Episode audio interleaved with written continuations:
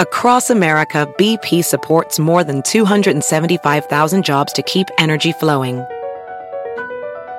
Jobs like updating turbines at one of our Indiana wind farms and producing more oil and gas with fewer operational emissions in the Gulf of Mexico. It's and, not or. See what doing both means for energy nationwide at bp.com/investing in America. The Ford F-150 truck drives smart design forward. The standard 12-inch productivity screen helps you get what you need done too. And the available ProAxis tailgate improves access to bed and cargo and utilization of the bed, including when towing a trailer. Together with a wider bumper step, it's easier to access the bed and load in tight spaces. And available ProPower onboard serves as a mobile power source, providing up to 7.2 kilowatts of power to charge a bed full of electric dirt bikes or run an entire job site worth of tools. I'm still driving my 2016 F-150 truck and 90,000 miles in. As long as I keep it clean, it honestly still looks brand new. I've taken it down snow-covered Forest Service roads, taken it out camping, put a ton of miles on the freeway, had 5 adults in the cabin for long trips, and it's been great everywhere. Super dependable. I still love the way it looks, nice and rugged design, but with a super comfortable interior. And I'm still very happy with the quality sound system and heated seats. And since I bought my 2016 F-150 truck, the list of standard amenities that make a truck feel like a luxury vehicle have only grown.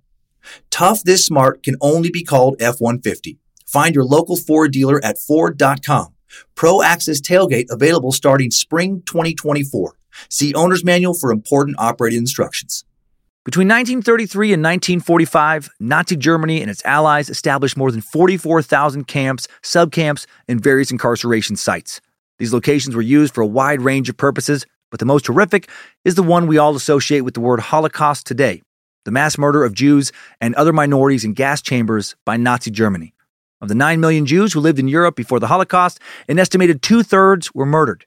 Though the scale of mass killing was new, the prejudice that led to it was not.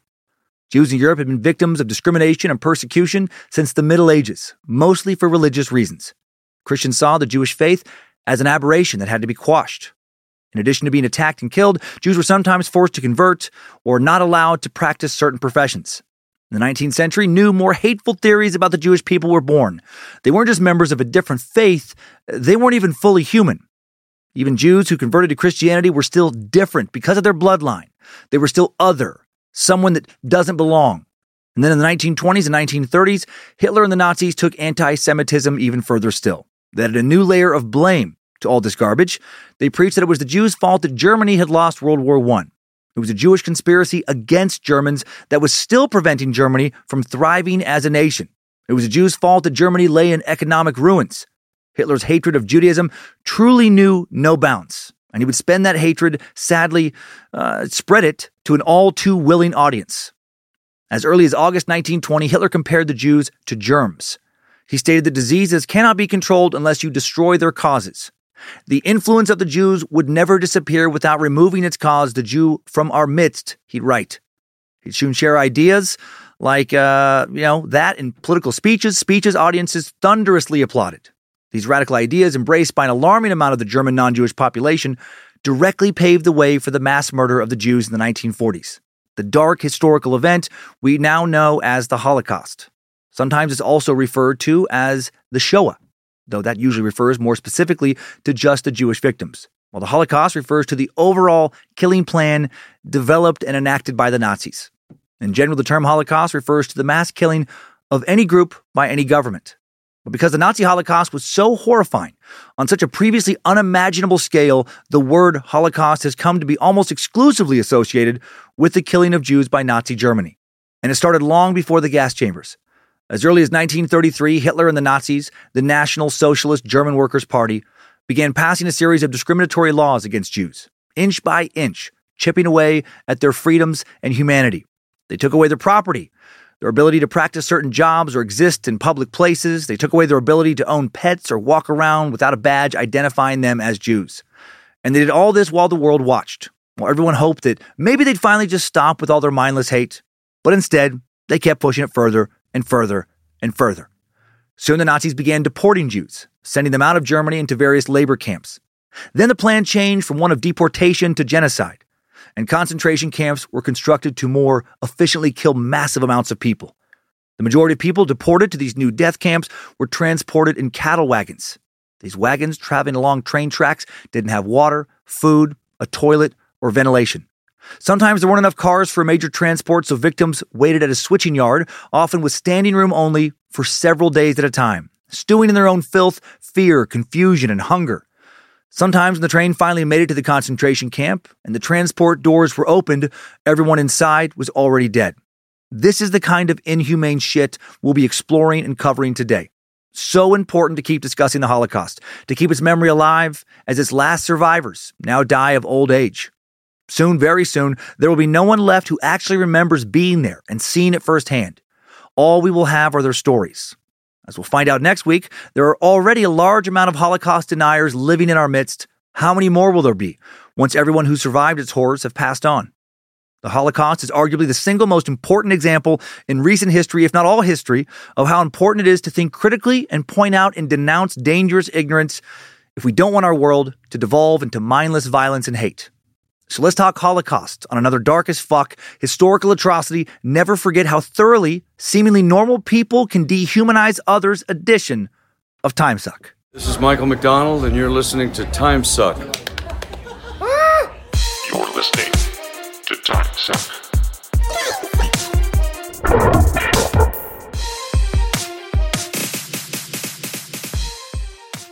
Welcome to the Cult of the Curious, Meatsack. Curiosity is such an important attribute in the never-ending fight against ignorance. I'm Dan Cummins, the master sucker, strong pony boy Putin's vocal coach, Rodney Alcala's legal defense strategist, and you are listening to Time Suck. Hail Nimrod, I love you, Lucifina, praise Bojangles, and sing our troubles away, Triple M. A couple quick announcements, and then, a lot of horror. In the store now, before we get to the horror, at badmagicmerch.com is a bunch of stuff all related to this summer's Wet Hot Bad Magic Summer Camp this August 19th through the 21st. General admission tickets still available. There's a whole variety of items in the store: hats, flip-flops, a backpack, t-shirts, tank tops, condoms, vibrators, jetpacks, sex robots, time machines, and more. Maybe not some of those last things, but so many things, and it's all limited edition. Order by mid-July to make sure you have it in time for camp. Now let's talk philanthropy. Bad Magic Productions' donation for May is the Halo Dental Network, founded by Dr. Brady Smith. Halo Dental Network is a coalition of dental professionals who donate their services to the dental underserved. Services include dental implants, veneers, fillings, and crowns. If you want to learn more, please visit halodentalnetwork.org. Not only can you donate now, you can also nominate someone who that you know is in need, and you can offer your services if you are a dental professional. Thanks to our Patreon subscribers, we here and at Bad Magic, or I'm sorry, between Time Suck here and Scared to Death, able to give them $14,300, with another $1,600 being set aside for the Cummins Family Scholarship. All in all, we've been able to donate over $400,000 to a variety of worthy causes, so hail fucking Nimrod. Very proud of that. Thanks to everyone who has made that possible. One more piece of good news before we descend into madness. Hoping that I had a blast doing 9 shows in Salt Lake City this past week. Thanks to everyone who bought a ticket. Feels very, very nice for so many people to want to come out and catch a show. Before taking a 3-month break for the summer, I'll also be in Springfield, Missouri, May 26th to the 28th, Milwaukee, Wisconsin, June 2nd to the 4th, Davenport, Iowa, 1 show only on June 10th, Chicago, Illinois, 2 shows, June 11th, 1 sold out, tickets available for the 2nd. All upcoming dates with ticket links at dancummins.tv. Got a lot of stuff in the fall as well. And that's it for announcements. For a podcast that covers some of the worst events known to human history, today's topic might just end up taking the cake for being the very darkest, the very worst. We won't be covering any type of torture, torment, or death that we haven't already covered before. Unit 731 quickly comes to mind. But this episode might technically be the worst simply because of the sheer scale of death and torment, and the incredibly cold, methodical, and state-sponsored methods used to kill so many people, so many children, in such a public and inhumane way. So many Germans and other Europeans had to actively help Hitler, work with Hitler and his goons to pull off the Holocaust, which is why it tops list after list of the worst mass atrocities in the history of mankind. The Holocaust was a systematic, bureaucratic, state-sponsored persecution and murder of roughly 6 million Jewish men, women, and children by the Nazi regime and its collaborators. and the systematic execution of around 5 million additional people that the Nazis found to be undesirable because of their political, ethnic, or ideological affiliations, or because they were prisoners of war. Over 11 million people at least. New exhaustive research the past few decades completed by institutions like the United States Holocaust Memorial Museum put the total figure of innocent people killed by the Nazis, non-combatants, at closer to 20 fucking million people. 20 million. Most of them Slavic Russians. Nazis wanted to burn down the world, rebuild it in their own evil image. And they wanted to burn no group down more than the Jewish people. The biggest cornerstone of Nazi ideology fueling their war efforts was anti-Semitism. The Nazis who came to power in Germany in January of 1933 believed that Germans were racially superior, and they wanted to create a racially pure state. Jews, deemed to be an inferior race, a totally separate class of people, were considered an alien threat to the so-called German racial community. How did they convince a nation of almost 70 million to help them pursue this idiotic and heinous plan?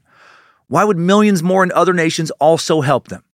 Well, today we learn how the Nazis' killing machine was built over many years of propaganda and lies, of pushing things into darkness, not all at once, but step by evil step. To explore this incredibly complex topic, a topic that could have several podcast series in its own right, we'll first look into the roots of anti-Semitism and how Nazis arrived at their genocidal plan. Then we'll spend the majority of today's episode in a time-suck timeline of many of the key events of the Holocaust. Then in part two, next week, we'll dive into Holocaust deniers, how Germany has dealt with this legacy of murder, and much more.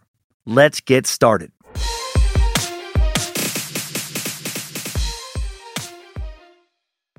The Holocaust could easily be an entire podcast series of its own, several podcast series. Actually, there already are several podcast series dedicated to the Holocaust. Of course there are, as there should be. Such an important topic, and one with years and years of information, information that, many people are still uncovering to try and comprehend if you want to dive that deep. That's not, of course, what we'll be doing here today. We'll get into a lot of info, but compared to an entire podcast devoted to this subject, we'll just be dipping our toes in. It's simply impossible to go over everything that went into, decades of marginalization and the extermination in Nazi Germany in less than 3 hours. That said, I'm proud of how much information we'll be able to share this week and what I think is a pretty compelling narrative. First, we'll explore the roots of anti-Semitism in Europe and how the, quote, Jewish question became a rally point for many Europeans over the 19th century, trickled into, of course, the 20th century, and then how Nazi Germany developed a terrifying answer to the Jewish question, one that eventually became their plan to murder all of Europe's Jews. Then we'll spend the bulk of this episode in a timeline detailing the progression of the Holocaust, how the Nazis came to power, started blaming things like economic conditions and crises on the Jews, and then started enforcing discriminatory laws that marked Jews as others in the places where they'd grown up and lived, oftentimes their entire lives. And of course, we'll cover the horrifying mass exterminations that took place at the concentration camps and in villages as German killing squads roved the countryside in the Soviet Union, murdering hundreds of thousands, millions of additional Jewish people. Well, millions of additional people, hundreds of thousands of additional Jewish people.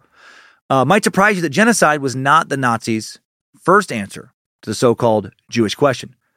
Initially, they wanted to force the Jewish people to eat their delicious pork schnitzel and play handball. And when they refused, they were fucking pissed. No, of course not. No, initially they wanted to deport them. They didn't want them dead, not at first. They wanted them gone. Unfortunately, so did a lot of other people in pre-World War II Europe. The Jewish question had featured heavily in political discourse and debate in Europe going back to the French Revolution. The revolution had given French Jews full equality and citizenship, removing all the legal restrictions they had suffered for centuries under nations and empires beholden to the Catholic Church and later their offshoots, enabling Jews to come out of the ghetto at the dawn of the 19th century. In the legal and geographical sense, it had brought them political dignity and equal rights. A lot of people didn't like that. A little note on the concept of the Jewish ghetto, the pull from our own previous research from Suck 171 on the Warsaw Ghetto. The concept of the ghetto goes back to the 13th century in Europe. Ghettos came out of European separation laws dating back to the 1200s, when Jews were persecuted by an aggressively intolerant Catholic Church and were only allowed to live in assigned quarters that always seemed to be located in the shittiest part of the cities, or, shitty areas just outside the cities. And the term originally applied to Jewish racial segregation. Linguists think the actual term ghetto probably comes from Italy in the 16th century, the Venetian Jewish ghetto of Cannaregio, perhaps was established on March 29th, 1516. and ghetto probably derived from the Italian word borghetto, meaning a settlement outside of a city's walls. Now, after the revolution, the granting of citizenship to Jews marked a break with age-old prejudice and persecution in the Christian West. In the wake of the French Revolution, ideas in the Declaration of the Rights of Man and of the Citizen, originally published in 1789, in the Civil Code of the French, a.k.a. the Napoleonic Code, originally published in 1804, spread through Europe, and Jewish emancipation was achieved in several countries. Initially, these were states created by the French conquest led by Napoleon, places like the Latvian Republic, Kingdom of Westphalia, France's ally Prussia, before spreading to other countries like Sweden, Britain, and Russia. Not everyone, of course, were in favor of this new equality. Many academics, statesmen, philosophers still believed there was a Jewish question that needed to be answered. Namely, how were Jews going to live in a Christian state? How was the Christian state supposed to treat Jews? Should Jews be allowed to be full citizens? In 1843, the German theologian and philosopher Bruno Bauer published The Jewish Question, in which he examined the compatibility of the Jewish religion with the political and legal framework of Christian states. In 1844, in his commentary on The Jewish Question, Karl Marx proposed a radical response to this problem. Jews should merge into the universal and abandon the particularism of their culture and religion, which, perhaps more so than Christian religions, contributed to alienating and marginalizing Jewish individuals in Western societies. Interesting proposal. What if all the religious people in the world abandoned their religions and we all entered into the same belief system? How long would that last? Is humanity capable of all agreeing about something like that? I do not think so at all. I do not think we'll ever all agree on something like that. I think Marx's biggest flaw was a fundamental lack of understanding of human nature. If we were all programmable robots and not mercurial, emotional animals, I think many of Marx's ideas would work beautifully. As emancipation progressed, the Jewish question became a full Jewish problem for prejudiced Europeans who believed that the success of emancipation and the integration of Jews was a threat. They argued that Jews, having emerged from the ghettos to become full citizens, were now hard to distinguish from anyone else. They had often changed their surnames, even adopted non-Jewish first names. They had converted sometimes, moved into Christian neighborhoods. I love that they saw this type of integration as a problem. Like if these other humans looked and behaved just like them, you know, like, oh, now how are we going to know who they are now? Like, why the fuck would it matter at that point? Amazes me how many members of our species have such strong convictions about shit that they clearly have not thought through. Now, well, these fuckheads thought the Jews were going to change and subvert traditional Christian societies, or as popular race science held at the time, they were going to negatively alter the racial body of the state. Again, what are they fucking talking about? Like, why should anyone ever concern themselves with race? You know, character. Character should matter so much more. Color, who gives a fuck about, you know, color? A lot of people still do, unfortunately. And unfortunately, back then, you know, color and character were strongly associated with one another. Through the 19th century, these arguments got stronger and stronger, and with it a push to establish that Jews were a separate biological category. They were human-ish, kind of like a monkey, you know? A lot of really smart minds thinking shit like this back in the 19th century. Sadly, still have a lot of these wonderful minds around today. So this meant that true integration in their eyes was impossible, right? According to a popular German phrase in the 19th century, a Jew stays a Jew. So just mindless tribalism. The history of humanity never has a shortage of that. Not back in the 1800s or 1900s or today. Good old us versus them. And it doesn't really matter who the them are in that equation, other than they're not us. And us is fucking great because us has me, and I'm part of us, and I'm great, but them, not me. Therefore, less than, not great, because only me and mine is best. Overall, our species, I think, is very selfish and short-sighted, as is every other species, really. I mean, evolution-wise, the strong survive, and the strong often have had to be selfish to survive. To stay strong, they've avoided the weak, or taken their shit and or killed them to thrive. Sorry, I could get way off fucking track with that whole line of philosophical reasoning. Refocusing. I covered a lot of this as it pertains to the rise of anti-Semitism leading up to World War II early on in the third bonus episode of Time Suck, recorded in early 2017. Hitler's Third Reich, how did it happen? In Germany, the journalist Wilhelm Marr popularized the word anti-Semitism during the 1870s, not as a negative way to call out prejudice, but as a way to positively identify the anti-Jewish movement. So, you know, it actually was a very negative thing. The League of Anti-Semites would be established in 1879, hardening the idea that Jews were a biological foreign body that didn't belong in racially pure nation states. And members of this league, I will say, they at least had their hearts in the right places. I mean, overall, they were great people. They opened meetings with hugs, little social games like look to the person to your left, tell them why they're special. They would close meetings with prayers for world peace, universal empathy, greater understanding, tolerance, and love. And in a given meeting, you routinely hear phrases like, I hadn't thought of it that way before. Thanks for offering me a new perspective. And maybe I am wrong. I don't know. No one has all the answers. We can all learn from one another if we keep open minds. No, of course not. These motherfuckers were arrogant, closed-minded, ignorant fuckfaces. Sadly, though, far from being repulsive, their ideas attracted the attention of popular and highly regarded intellectuals of the day. In 1881, the economist Eugene Dering published the Jewish question as a question of race, customs, and culture, with an answer relating to world history. His ideas were then reproduced by fanatical propagandists like Theodor Fritsch, author in 1887 of An Anti-Semitic Catechism, republished in 1907 under the title Handbook of the Jewish Question.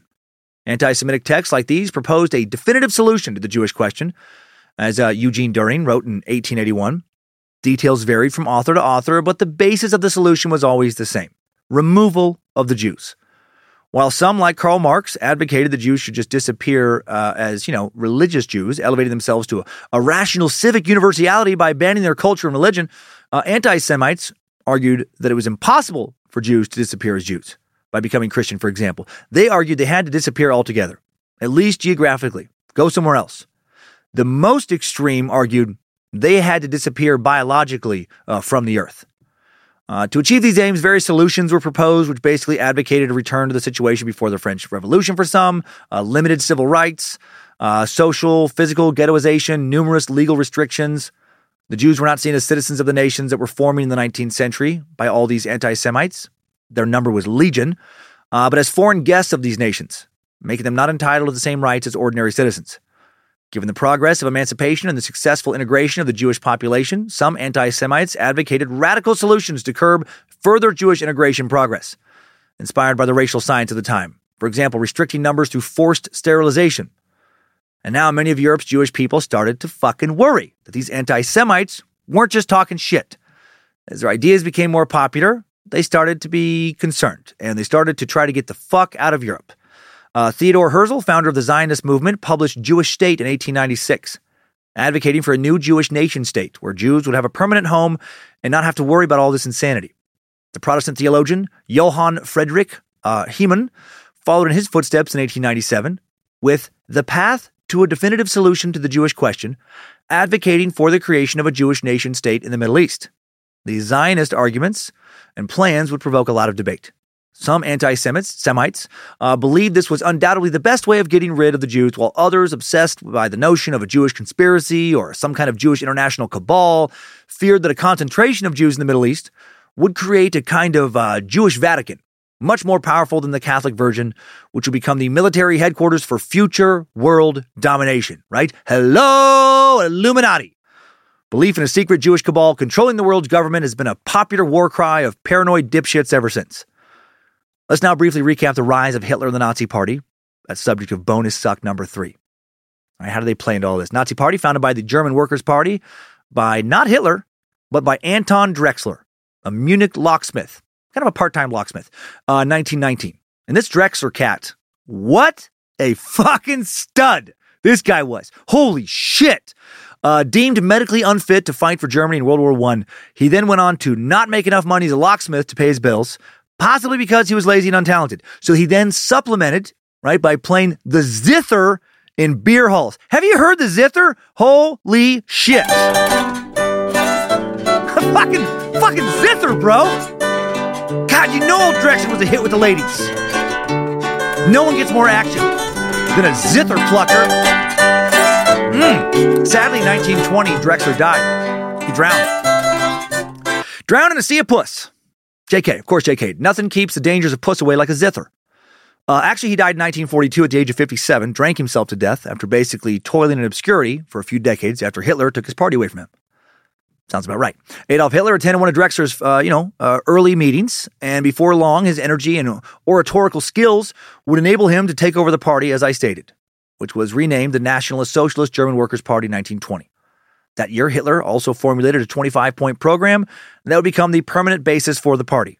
mainly thought to be drawn up to win over the working class from communism and social democracy, the 25-point program adopted some of the rhetoric and ideas of the left, such as the struggle against war profiteers, nationalization of major industries, but also embraced the nationalistic anti-Semitism of the ethnic national right, who defined a people as a homogenous body, a pure racial and biological unity.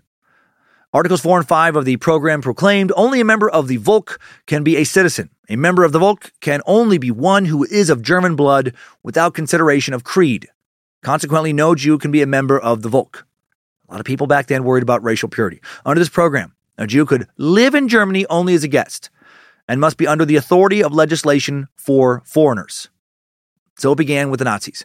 Anti-Semitism, as we've established, had been around in Europe for centuries, had been growing more and more severe. Historically, in addition to ghettos, the worst representations of it had typically been expressed in pogroms, regional explosions of violence in which Jews were killed and Jewish establishments looted, sometimes sanctioned by the state, sometimes not. Hitler didn't like this. He wanted anti-Semitism to be more structured. He wanted it to be more precise and clear and led solely by the state. As Hitler declared, the Nazis rejected emotional anti-Semitism. The anti-Semitism they practiced, they considered a rational one. Oh boy, rational racism. What an oxymoron. According to Hitler, pogroms achieved nothing except destruction and chaos. Only with the direction, control, and militarization of the state could Germany achieve quite simply the total removal of the Jews, as he wrote. By 1921, Hitler had already ousted the party's other leaders, right? Fucking this guy's gone. He's taken over from that guy and some of that guy's former cronies. Again and again, with escalating aggression, his speeches emphasize how all of the catastrophic circumstances that Germany has been facing, defeat in World War I, the 1918 Revolution, the Treaty of Versailles, hyperinflation, and much more, all the fault of the Jews. The Jews, who comprised less than 1% of Germany's total population at this time, they made a great scapegoat, right? They were different. There weren't enough of them to fight back properly if targeted, but there were enough of them to be a proper target in people's eyes. With zero evidence, Hitler asserted time and time again that the Jews were actively working against the state, which makes no fucking sense. It's a conspiracy to bring down the German army and bring the socialists and communists into power. And people bought it. Membership numbers, hard to ascertain in the first few comparatively unorganized years of the party's formation. But we know that the Nazi Party's membership grew from 25,000 in 1925 to about 180,000 in 1929. Clearly, Hitler's hateful messages resonated with a lot of disenfranchised and angry people. The interwar years economy was in the toilet. There's probably a lot of, uneducated, angry Germans hearing this message and liking it. The Great Depression then brought the Nazi Party a huge influx of new angry members and real political power. From 1929 to 1932, the party vastly increased its membership and voting strength. Its vote in elections from the German four or two, the German parliament increased from 800,000 votes in 1928 to about 14 million in July of 1932. Nazi Party quickly emerged as Germany's largest voting bloc, and they quickly used their new might to get the Jews out of Germany. From 1933 to 1941, Nazi policy was summed up in a notorious slogan of theirs, very simple slogan, just two words, Jews out. Not very subtle, didn't hide their hate. This is the party that now had become Germany's most popular, the party who chanted Jews out at rallies. Important thing to understand about the Nazis in Germany was, how blatantly horrific and popular they were. And what had the Jewish people done to bring this hate onto themselves? Mostly, honestly, they refused to accept Jesus Christ as their personal savior. They believed Christians followed the wrong prophets. Not aggressive about that belief, but the belief existed. And that belief felt insulting. And they worshiped differently. They often looked different. Many men had beards when most Christians didn't, shit like that, and it was enough. They remind me of homophobics now, right? Someone doesn't believe in the same kind of sexual limitations that I do. The limitations that my God has imposed on me, well, fuck them. Get the gays out of our schools. Get them out of our society. Some of you might not like me hearing me make that parallel, but to me it's pretty clear and something that concerns me, because if you believe in science, which I do, then you understand that you have no more control over your sexual persuasion than you do over what religion, culture, or ethnicity you're born into. Straight kids can't just be turned gay.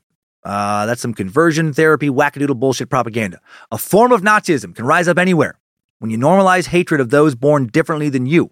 Starts off with the removal of some rights, cultural classification of being different, less than left unchecked, grown through more hate, more time, it can eventually turn into extermination. From a biological point of view, the Nazis argued Jews were not only foreign, but also dangerous because they were contaminated. They had to be driven out from the German race. And it's Lebensraum, that stupid fucking notion of living space we've talked about in the few past sucks. The idiotic notion that it was Aryan destiny to spread out around the world and displace other inferior cultures, a notion that existed before Hitler. After 1933, Nazis passed laws and decrees to make Germany a state that was free of or purified of Jews. More than 400 laws would now ban Jews from doing business, owning property, owning pets. Couldn't even own pets. Jesus Christ. What would they do with that fucking dog when left to their own devices? Forbidden from entering an ever-increasing number of public spaces. Still in the 1930s, the murder of millions of people was unthinkable, probably, even for the most ardent Nazis, if only logistically. Clearly, though, the road to killing Jews had already been pretty much completely paved by this point. They're being framed as subhuman, not worthy of the same rights other humans have. They're being framed as a walking, breathing pestilence, a plague. And isn't it a good thing to rid oneself, one's culture, of a plague? Extermination, looking back now, seemed almost inevitable back in 1933. Contexts and plans were now slowly evolving for the Nazis to develop their so-called final solution, the plan to murder Jews systematically in concentration camps. By 1938, many Jews were leaving Germany, as planned. I mean, who could fucking blame them? But the country itself had now expanded through annexation of the Sudetenland, a historical German name for the northern, southern, and western areas of former Czechoslovakia, which were inhabited primarily by Sudeten Germans, and also by the annexation of Austria. With Austria and the Sudetenland, 200,000 more Jews now suddenly fell under Nazi jurisdiction, more than the total number of Jews who had already immigrated out of Germany since 1933. They're trying to get rid of them. Now they have more, right? Nazis, they wanted these people fucking out too. And now they become more emboldened, more aggressive and hateful, and not willing to wait as long to get them out. Now, instead of a slow repression by the law, the Nazis turned to harsher methods.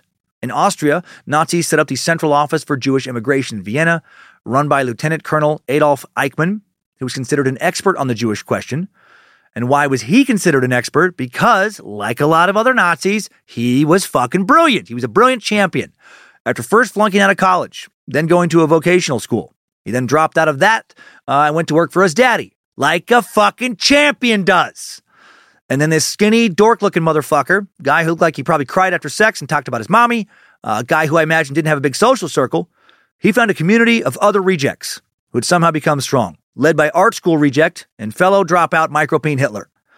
Looking into the Nazis, it is such a terrifying reminder that you don't have to be fucking smart to become powerful. It's not always the cool kids becoming powerful. A charismatic and hateful leader looks like a fucking dork with a weird-ass mustache rallying together a bunch of ignorant, hateful fucking moron losers.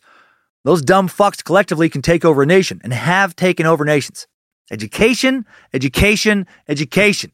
We must work to make a quality education affordable for all, or we can let our culture become a fucking dumpster fire, where shit like Nazism becomes possible, or that. The expulsion of Austrian Jews was immediate and brutally efficient. In November 1938, Reinhard Heydrich, high-ranking German SS and police official, another principal architect of the Holocaust, was pleased to announce the departure of 45,000 Jews in record time. The anti-Semitic laws of Germany were immediately applied to Austria, including the Nuremberg laws of 1935, laws that did shit like forbid marriage, even intercourse between Jews and Germans. German women under 45 couldn't work in Jewish homes. Jews could not be citizens of the Reich, etc. All kinds of fucking ridiculous laws. Racial hatred burned through Austria like a fire. Synagogues destroyed and burned. Jewish homes, businesses looted and ransacked. Jewish people beaten, killed in the streets by angry mobs. And police did nothing to stop it, other than watching, laughing, sometimes joining in. Many of the folks leading the charge against the Jewish pestilence patted themselves on the back for being good people, strong people, doing what they needed to do for a strong Germany. Many of them went home. They were good fathers, mothers, wives, husbands, people who smiled, hugged their friends, as long as they weren't Jews, of course, people who tucked their children into beds lovingly at night, kissing their foreheads, praying to their God for their family to be safe, healthy, prosperous, and happy. And also, dear Lord, please kill the dirty Jews. Amen. So hard for some to understand that a good, loving person and an evil, hateful fuck can inhabit the same body.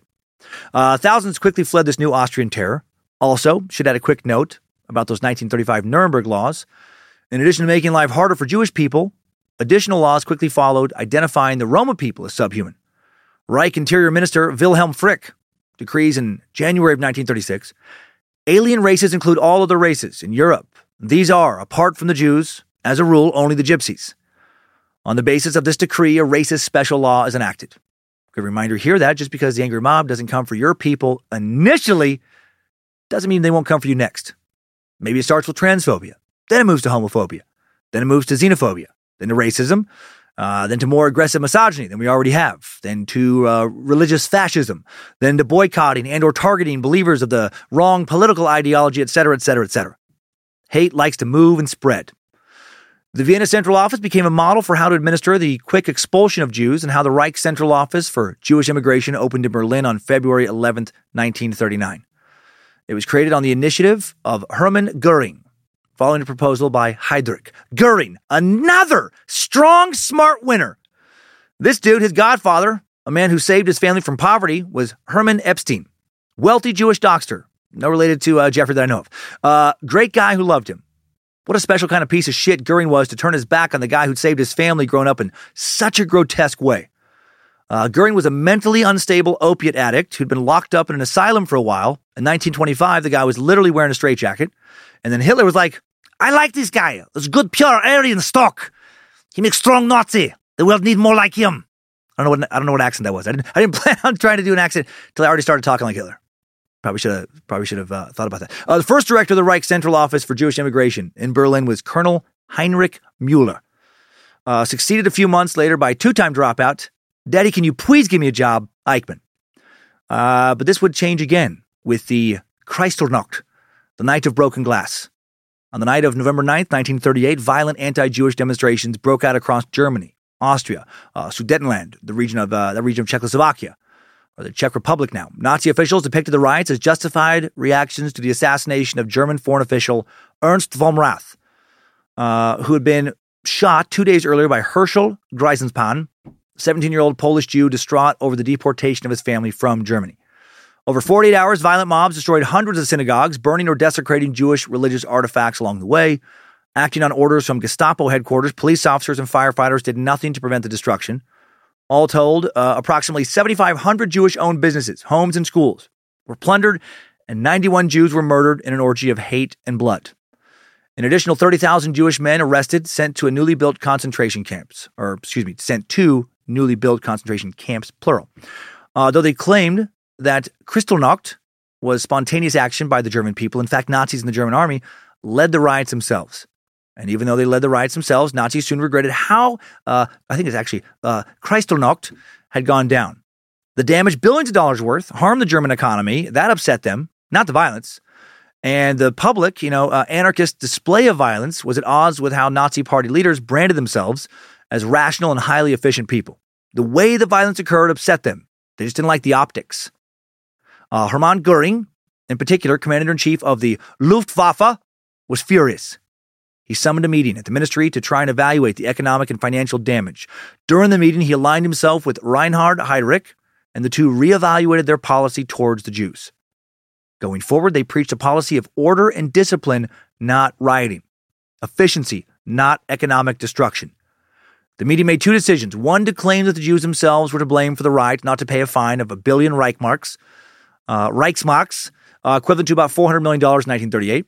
And two, to achieve the full removal of Jews from Germany quickly. Insane. These guys were insane. The fine part fucking kills me. That's the equivalent of being raped. Then the police catch your rapist. Then they order you to pay the rapist more money than all the money you have for the trauma the rapist went through raping you. Nazis. Party of the people. Q parades. Lots of cheering. Flag waving. Fuck yeah, bro. When France fell to the Nazis in the summer of 1941, some Nazis would advocate expelling Jewish people to the French-controlled island of Madagascar, off the coast of Southeast Africa now. They felt that Madagascar had the advantage of being an island. That would allow millions of Jews to be confined under tight Nazi control. Right? They wouldn't be able to create that Jewish Vatican, go full fucking Illuminati and shit. But then the Madagascar plan, which was very carefully drawn up under the direction of Eichmann, turned out to be impractical because of a British control of the sea in the area. So gosh dang, what a waste of valuable time for those champion brainiacs. At the same time, extreme violence was being unleashed by Nazis on Poland and Polish Jews. Nazi Germany occupied Poland starting September 1st, 1939. Even more than German Jews, Nazis considered Poland's Slavic Jews racial others. Extra plaguey, extra subhuman. Nazis thought so little of Slavic people in general, their racial hatred spreading further now. They also killed many non-Jewish Polish to establish firmer control of the new territory. They started by going after their intellectuals, artists, members of the liberal professions, senior civil servants and officials, others. As part of Operation Tannenberg, special units of police and SS officers murdered more than 60,000 people in September and October of 1939, Jews and non-Jews. Nazis wanted to eradicate, destroy Polish culture. Right? Their hate's spreading. It's evolving and strengthening. First, it's, I don't like these people. Then once they realize they can do whatever the fuck they want to these people, they think, well, who else do I want to get rid of? Who else do I want to torment? Let's spread it around. Reminds me of the kill cycle of so many serial killers, right? The initial kills often spread out, great care taken to hide the evidence. Then as the killings go on, the bloodlust becomes more powerful. They become more emboldened. They eventually go, full fucking Ted Bundy at the Chi Omega sorority house in Florida. Nazis' idea was the new territory in Poland would take in German Jews. The first deportations of 1939 were experiments. How easy would it be to deport Jews, hold them in camps that they had to build and maintain themselves while awaiting deportation further east, wherever that was? Meanwhile, Germany kept expanding. After their victory in Poland and equally rapid victories in the West and the Balkans, more than 3 million extra Jews now in regions under German control. So now what? How to get rid of so many? Where to deport them? Nazis first looked further east, right? If the sea route to Madagascar was closed, if immigration was not an answer because no country wanted to receive the growing number of Jews of the Reich, which was a problem, the east seemed full of possibilities. Nazis thought they could use existing railway systems for mass deportations far to the east, preferably to the Arctic Circle, where Jews would then be left to their frozen fates. Jesus Christ. The problem was that there were already Jews in the East, and in the eyes of the Nazis, adding to their numbers represented a danger to military security, right? They could form that fucking Jewish Vatican again. Maybe around a bunch of igloos or something. Also, since German armies were supposed to support themselves using the resources they found in conquered lands, it didn't seem reasonable to increase the number of people who needed food. Nazis now felt they needed to decrease the number of Jews. That only that would solve their problems. Enter the final solution to the Jewish question. In a letter dated July 31st, 1941, from Hermann Göring to Reinhard Heydrich, the SS given the responsibility of finding an overall solution to the Jewish question. As supplement to task, which was entrusted to you in the decree dated 24 January 1939, namely to solve the Jewish question by immigration and evacuation, I herewith commission you to carry out all the preparations with regard to organization, the material side, and financial viewpoints for a final solution of the Jewish question in these territories of Europe, which are under German influence. If the competency of other central organizations is touched in this connection, these organizations are to participate. I furthermore commission you to submit to me as soon as possible a draft showing the measures already taken for the execution of the intended final solution of the Jewish question. The plan that has started out as a forced immigration became forced evacuation, now roundup and extermination. And so it began. Now two primary forms of mass murder would be enacted that would largely define the Holocaust, one associated with Western Europe, one in Eastern Europe. While extermination camps were being built in Poland to deal with Polish Jews, massacres, largely rounding up people, shooting them, and then dumping them into mass graves, was being carried out in the East.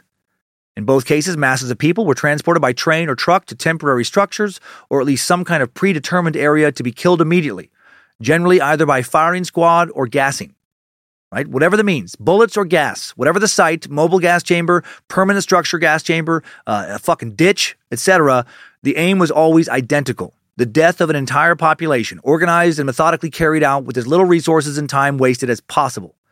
That is what makes genocide, when it happens, especially when it happens like this, such a huge fucking deal. The fact that an entire country's economy, manufacturing sectors, government, absolutely everything can be mobilized with the very worst of intentions. And then it can be done by a political party chosen by the people who maybe didn't know all the details, but they did know goddamn well what the overall goal was. Labeling fellow meat sacks as fucking subhuman and removing them from society. Now with an overview of the buildup complete, let's take a deep dive into the horrors of the Holocaust, backing up to 1933, covering some events we've already touched on in more depth in today's Time Suck Timeline. Right after today's mid-show sponsor break. This show is sponsored by BetterHelp. If you suddenly had an extra hour show up in your day every day, what would you do with it? Work out, sleep, read a book, play Fortnite, call your mom, take judo lessons, finally watch all the episodes of Shameless. A lot of us spend a lot of our time wishing we had more time. But why? Time for what? If time was unlimited, how would you use it? The bad news is that you're not going to get that 25th hour. But what you can probably do is reprioritize where you spend some of your time. Therapy can help you find what matters to you so you can do more of it with your time. This year, my health is more important to me than cranking out another stand-up special as fast as possible. So I canceled a tour, sacrificed that income, and decided to spend a lot of the time I just got back working out more, resting more, relaxing more, and enjoying time with family, friends, and just myself. And I'm so glad I did. I feel better than I have in a long time. And my BetterHelp therapist, Debbie, was very helpful in getting me to make the decision to pull back. Thank you, Debbie. If you're thinking of starting therapy, give BetterHelp a try. It's entirely online, designed to be convenient, flexible, and suited to your schedule. Just fill out a brief questionnaire to get matched with a licensed therapist and switch therapists at any time for no additional charge. Learn to make time for what makes you happy with BetterHelp. Visit BetterHelp.com/timesuck today to get 10% off your first month. That's BetterHelp, HELP.com/timesuck. After years of fine print contracts and getting ripped off by overpriced wireless providers, if you've learned anything, it's that there's always a catch. So when you hear that Mint Mobile wireless plans are $15 a month when you purchase a 3-month plan, you're probably thinking, what's the catch? Well, there isn't one, really. They cut the cost of retail stores and pass those sweet savings directly to you. It's pretty simple. Mint Mobile is here to rescue you with premium wireless plans for just $15 a month and no catch. All plans come with unlimited talk and text, plus high-speed data delivered on the nation's largest 5G network. And you can use your own phone with any Mint Mobile plan and bring your phone number along with all your existing contacts over. And in addition to saving money, like over a 50% price drop from what I was paying before, the network quality, in my experience, is better than it was with my old service provider. To get this new customer offer and your new 3-month unlimited wireless plan for just $15 a month, go to mintmobile.com/timesuck. That's mintmobile.com/timesuck.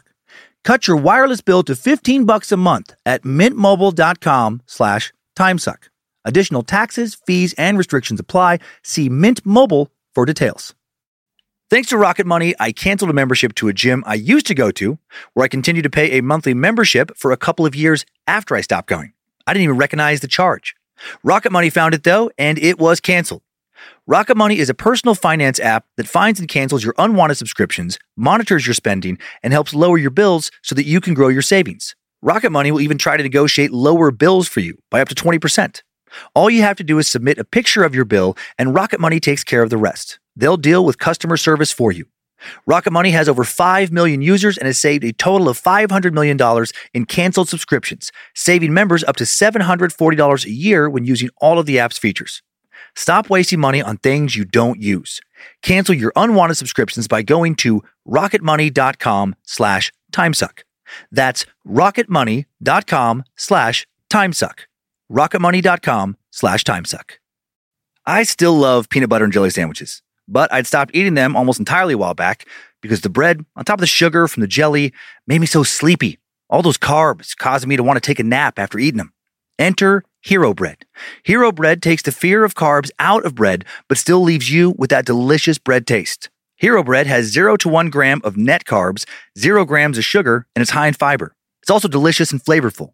The soft, fluffy experience you love when enjoying a savory breakfast burrito or mouth-watering cheeseburger. There is something for every craving, including sliced bread loaves, buns, and tortillas. And there are monthly small batch drops of indulgent favorites, like the 2 grams of net carbs Hero Croissant or the 1 gram of net carbs Hero Cheddar Biscuit. I had a loaf of Hero Classic White Bread delivered last week. Soft, fluffy, and delicious. 5 grams of protein per slice, and it's high in fiber. And the best part? Hero Bread doesn't taste healthy. It tastes like bread. It's great. Don't give up on being a breadhead. Hero Bread is offering 10% off your order. Go to hero.co and use code TIMESUCK at checkout. That's TIMESUCK at hero.co. Thanks for listening to the sponsors who support this show, everybody. Back now to today's Holocaust timeline. Strap on those boots, soldier. We're marching down a time-suck timeline.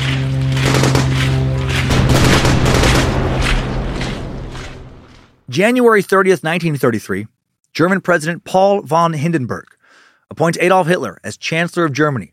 Spurred by the German people's frustration with the economy and their humiliation from World War I, the Nazi Party had won 230 governmental seats in July of 1932. Paul von Hindenburg had initially been opposed to Hitler as Chancellor, but as a result of a series of complicated negotiations and populist pressure, Hindenburg was convinced to appoint Hitler as Chancellor with the understanding that a non-Nazi Vice-Chancellor and other non-Nazis in key governmental positions would contain and temper Hitler's more brutal tendencies, which they were well aware of. But he would be wrong. They would all be wrong. No one would contain Hitler. At this time, Germany had an estimated Jewish population of 566,000. Within a month of taking power, Hitler begins radical reforms. Using emergency constitutional powers, Hitler's cabinet issues a decree for the protection of the German people on February 4th, 1933.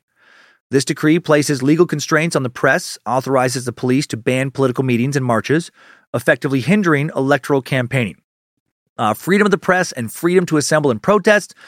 Beware of any and all leaders who attempt to restrict these rights in any form. Always a dangerous, poisonous political move. Always a terrible precedent to set. Putin recently started making more of these kind of moves. Any leader afraid of a free press, not a leader, a rational person should ever want in charge of their nation. And on February 22nd, 40,000 German men are sworn in as auxiliary police force, loyal to the Nazi Party first, the nation of Germany second. Not terrifying at all. Hitler begins ordering a rapid expansion of the state police, a.k.a. the Gestapo, putting Hermann Göring in charge of a new security force composed entirely of Nazis and dedicated to stamping out opposition to their party. Again, not terrifying at all. Hitler, of course, doesn't stop there. February 27th, 1933, the building housing the German parliament, a.k.a. the Reichstag, burns down from an act of arson. Immediately, the Nazi leadership and its German nationalist coalition partners exploit the fire to persuade President Paul von Hindenburg that communists, the next biggest political party in Germany next to the Nazis, were planning a violent uprising to derail Germany's national renewal. While the origins of the fire, still unclear, many think the Nazis burned it down themselves to secure political power because, just a day later, February 28th, the emergency powers are granted to Hitler as a result of the Reichstag fire. How convenient. Commonly known as the Reichstag Fire Decree, the resulting act for the protection of the people and state abolished a number of constitutional protections, like suspending the right to assembly, freedom of speech, freedom of the press, other constitutional protections, including all restraints on police investigations. Fucking terrifying. Also permitted the regime to arrest and incarcerate political opponents without specific charges, dissolve political organizations, and to suppress publications. Gave the central government the authority to overrule state and local laws and overthrow state and local governments. This, of course, paved the way for a Nazi dictatorship, all under the guise of protecting the German people from some internal threats, right? Protecting the German people, except the Jews, of course, or the Roma people, or Slavics, or communists, or black Germans, or Polish Germans, or homosexual Germans, or any Germans who didn't get a hard dick or a wet pussy from saluting images of Hitler or the Nazi flag. A cult of personality growing stronger around Hitler. He wasn't merely liked by some Germans. He was worshipped as some kind of savior leading the German people, straight, Aryan, Nazi-loving German people, out of the ashes of World War I embarrassment. Beware those who worship politicians, right? People who cannot tolerate any dissent or any criticism of their precious demagogue. A national sentiment was building that to be opposed to Hitler was to be opposed to a strong Germany. Within weeks of that motherfucker locking down Germany under a martial law type of control, the first concentration camp opens. March 22nd, 1933, the first prisoners arrive at Dachau. Concentration camp originally intended for Hitler's political opponents. This prison for people who hadn't done anything wrong other than disagree with Hitler, located on the grounds of an abandoned munitions factory near the northeastern part of the town of Dachau, about 10 miles northwest of Munich in southern Germany. After days of travel with little or no food or water, the first prisoners arrived weak and exhausted, often near death. Typhus epidemics became a serious problem due to overcrowding, poor sanitary conditions, insufficient provisions, and the weakened state of the prisoners whose rights were not really respected, whose lives were not valued. Many died. The camp would eventually be divided into two sections, camp area and crematoria area. The camp area consisted of 32 barracks, including one for clergy imprisoned for opposing the Nazi regime, right? Illegal to preach a sermon critical of the Nazis in any fucking way, and one reserved for horrific medical experiments. Eventually, at this camp and at others, experiments would be conducted on food contamination, blood coagulation, The effects of various poisons and gases, starvation, bone, muscle, nerve transplantation, head injuries, the effects of bacteria being injected directly into bone marrow, being frozen, being subjected to high altitude simulation, being given all manner of diseases, being given nothing but seawater to drink, being operated on with no painkillers, being sterilized, exposed to radiation, having explosive devices tested on human guinea pigs, electroshock experiments, being raped in order to be given venereal diseases, men, women, children, butchered, poisoned, tortured, you name it. There were no ethical boundaries that couldn't be crossed. Camp administration was located in the gatehouse at the main entrance. Camp area had a group of support buildings containing the kitchen, laundry, showers, workshops, as well as a prison block. Courtyard between the prisons and the central kitchen used for summary execution of prisoners. An electrified barbed wire fence, a ditch, and a wall with 7 guard towers surrounded the camp. Dachau prisoners, those not immediately killed, used as forced laborers. At first, they were employed in the operation of the camp and various construction projects, and in small handicraft industries established in the camp. Prisoners built roads, worked in gravel pits, drained marshes, helped strengthen Nazi Germany before the state fucking kills you. Heinrich Himmler, as police president of Munich, officially described the camp when it opened as the first concentration camp for political prisoners. Motherfuckers would go there to concentrate. Keep concentrating until you realize Hitler's fucking right about everything. During the first year, the camp has a capacity of 5,000 prisoners. Initially, the internees, primarily German communists, social democrats, trade unionists, other political opponents of the Nazi regime. Soon, other groups interned at Dachau, like Jehovah's Witnesses, Roma people, homosexuals, as well as the vague antisocials and repeat criminal offenders. During the early years, relatively few Jews actually were interned at Dachau. March 24th, 1933, the German parliament passes the Enabling Act. Let's give Hitler fucking more power. He hasn't even been in power for 2 months yet. The act's full name is the Law to Remedy the Distress of the People and the Reich. Right? They always presented it as, we're doing this for you. I'm being a dictator to fucking help you. It's always the same shit. The act allowed him to enact laws, including ones that violated the Weimar Constitution, without approval of either Parliament or Reich President von Hindenburg. Hindenburg now officially just a figurehead. This act officially strips him of any real power. Well, he had one last power, the power to depose Hitler. That'll probably come at a great cost. Since the passage of this law depended on a 2/3 majority vote in parliament, Hitler and the Nazi party used intimidation and persecution to get the needed votes. Do you want to help Germany get strong again? Or do you need to go to Dachau and concentrate? Nazis literally prevented all 81 communists and 26 of the 120 social democrats from taking their seats for this vote, right? Detaining them in their houses, businesses, other areas outside of parliament. In addition, they stationed secret police in the chamber to intimidate remaining representatives and guarantee they voted the right way. In the end, the law passed with more than the required 2/3 majority. Fuck yeah, of course it did in that atmosphere. Only a few social democrats still voted against it, and I'm guessing their political futures ended with those votes. And later, if they didn't escape Germany pretty quick, probably their lives as well. Germany's Supreme Court now did nothing to challenge this act's legitimacy. I mean, those justices knew that voting it down would not stop it. It would just lead them to being officially stripped of all their power, which had really already been stripped just with the new laws the Nazis were passing. You know, if they opposed Hitler, they would be punished severely. So they accepted the majority vote, overlooked the absence of the communist delegates and the social democrats who were under a weird kind of arrest for the day. Then on April 1st, 1933, Hitler says, April Fools. He steps down from power and disassembles the Nazi party. He releases everyone held in Dachau and rescinds all the horrific laws passed by the Nazis.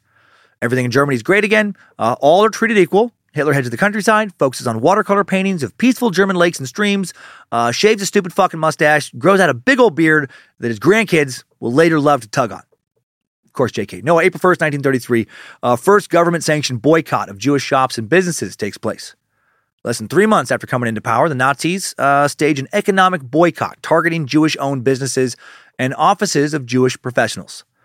To justify this, Nazis claim that German and foreign Jews are spreading atrocity stories, simply just to randomly damage Germany's reputation. Well, it's not stories, it's facts. Word's already getting out about all the horrible shit the Nazis are doing. And so Hitler has to tell his people, it's lies, lies, lies. Reminds me of what Putin's doing right now in Russia. Nazi officials stood menacingly in front of the Jewish-owned department stores and retail establishments, outside offices of Jewish professionals, holding signs, shouting slogans such as, don't buy from Jews, Jews are our misfortune. Imagine that today. Imagine some bunch of dickheads holding signs out in front of your shop, screaming at customers to not shop at your business because of your race. Imagine it's police and politicians doing that, right? Elected officials, not just fucking stray lunatics. Although the national boycott campaign that lasted just a day and was ignored by many individual Germans who continued to shop in Jewish-owned stores and seek the services of Jewish professionals, the boycott marked the beginning of a nationwide campaign by the Nazi Party, publicly against German Jews. Soon laws will be passed to prevent Jews from doing pretty much fucking everything. On April 7th, the laws for reestablishment of the civil service barred Jews from holding civil service, university, and state positions. April 26th, German secret police, the Gestapo, the SS is established. Hitler hasn't been in power for 3 months yet. The Nazi regime wanted to establish a centralized political police force that would answer directly to Nazi leadership. To create this, they had to reform the existing decentralized police system, which in the 1930s was tied to local governments. The Gestapo, staffed by plainclothes policemen, often called Gestapo agents. Most of these men professionally trained. They often had worked as detectives or political policemen during the Weimar Republic. One Gestapo agent, Heinrich Mueller, had worked for the police in Munich since 1919, went on to become the head of the Gestapo in 1939. Professionally trained policemen like Mueller brought experience, knowledge, and skill to the Gestapo. But not all Gestapo agents were longtime policemen. Some came to the Gestapo through the Nazi Intelligence Service, the SD. These SD men were Nazi devotees with little or no police training. They were hired as part of SS leader Heinrich Himmler's plan to transform Germany's existing police system into a Nazi party-driven institution. The Gestapo's mission was to investigate and combat all attempts to threaten the state. Right? Read that as Heil Hitler or get fucked. In the Nazi view, threats to the state encompassed a wide variety of behaviors. These behaviors included everything from organized political opposition to even individual critical remarks about the Nazis, real or rumored. To combat this wide array of potential threats, the Nazi dictatorship gave the Gestapo enormous power. If a Gestapo agent found out that you had told a fucking joke about Hitler, which a coming December 1934 law would make literally illegal, just specifically you could not joke about Hitler. That's fucking scary, right? When your leader is like, it's illegal to joke about me. That's not someone anyone should like. You could be accused of performing a malicious attack against the state or the party if you're accused of this. You could legally be arrested by the Gestapo, have a trial before their special little kangaroo court who found guilty whoever they fucking felt like it, and be sent to a concentration camp for as long as they felt like keeping you there. Or, they could just kill you. All because you say, talked about how Hitler had a micropenis. Only one ball, and for sexual pleasure, liked to have women kick and shit on him. Or if you talked about how he wanted to fuck his niece, who literally killed herself to escape his romantic advances. That's not all just random slander either. That is based on either released CIA intelligence reports or the work of several noted historians. Seriously. What a leader! A failed art student with a teeny tiny dick, one ball, a desire to be shit on, who is sexually obsessed with his fucking niece. Good, strong, Aryan, stock. Oh, Heil Hitler. Oh, boy. Gestapo would send many to concentration camps. The Gestapo had the power of protective custody that allowed them to bypass the court system. Those placed in protective custody could not consult a lawyer, appeal their sentence, or defend themselves in court because they, didn't fucking matter what they thought or what was true. Gestapo even used protective custody to override court decisions in some cases. Typically, they did so when they considered the court sentence too lenient. So if someone goes through the court system, they don't like how the verdict is. They're just like, fucking throw them in concentration camp. Fuck them. As an institution, the Gestapo was not subject to any legal or administrative oversight. No other institution, not even the courts, could overrule any Gestapo decision. The Nazi Gestapo could do whatever the fuck they wanted to whoever the fuck they wanted. And as long as Hitler was happy, it was all well and good. And millions of proud nationalistic German patriots loved them. Go, Germany, go. Whatever it takes. So long as they're doing this shit to everyone else, but not me, right? It'll never come back around on me. That's not how it ever works, is it? Yeah, get him. Fucking get him. May 10th, 1933. University students burn over 25,000 un-German books in Berlin's Opera Square now. Book burnings. Fuck yeah. That's when you know your culture is heading in the right direction. When you're burning books, when your people are so afraid of words that express ideas and opinions contrary to their own that they feel like they have to literally burn them.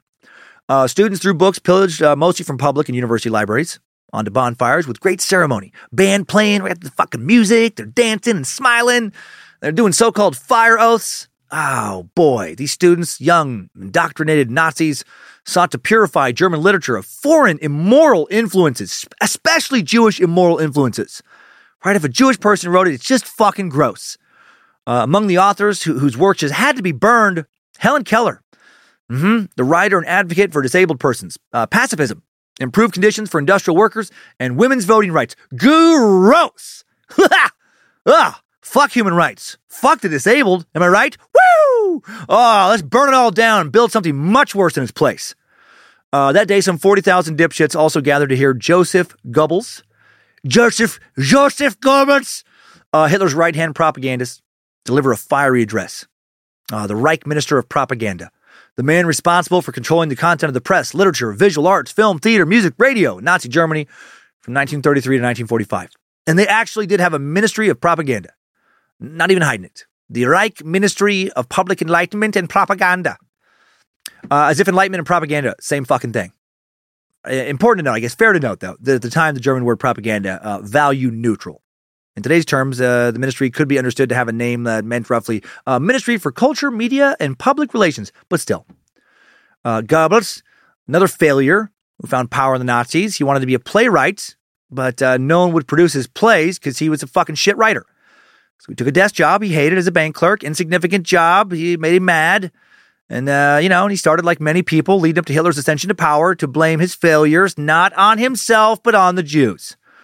The Nazi upper hierarchy, just a big group of fucking losers who just consistently took the easy road when it came to personal failure. Blame anyone but yourself. I've never liked that person, right? They always got excuses. Oh, it's never my fault. Oh, man, if fucking this person would have done their shit, things would be great for me right now. Ah, but these fucking people let me down. When it's consistently that, it's like, what's the common denominator? Oh, you. Oh, you're the common denominator. August 1933, Dachau's commandant, Theodor Eich, introduces a system of regulations that inflicted brutal punishments on prisoners for the slightest offenses. When Eich became inspector of the newly established German concentration camp system, he ensured that the Dachau camp would serve as a model for all later concentration camps. Quickly became a training center for SS guards who would later be deployed throughout what will be a massive concentration camp system. Now moving ahead a year, August 1934. August 2nd, 1934, Hitler proclaims himself Führer and Reichskanzler, a.k.a. leader and Reich Chancellor, after the death of President Paul von Hindenburg, who passed away at the age of 86 from lung cancer. With the president now dead, Hitler was freed to consolidate the chancellorship and presidency into a new office of the Führer.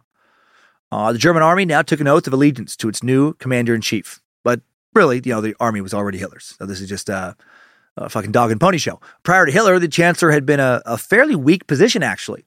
The head of parliament, but a position that relied on the office of the president to actually accomplish anything.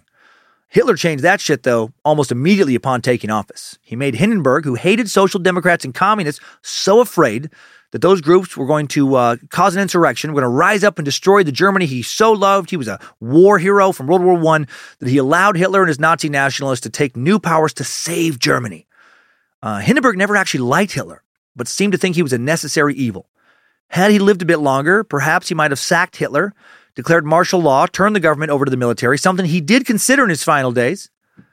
But unfortunately, he didn't do it. As aggressive and radical as Hitler's policies were when he first took office, they became much more aggressive after Hindenburg dies.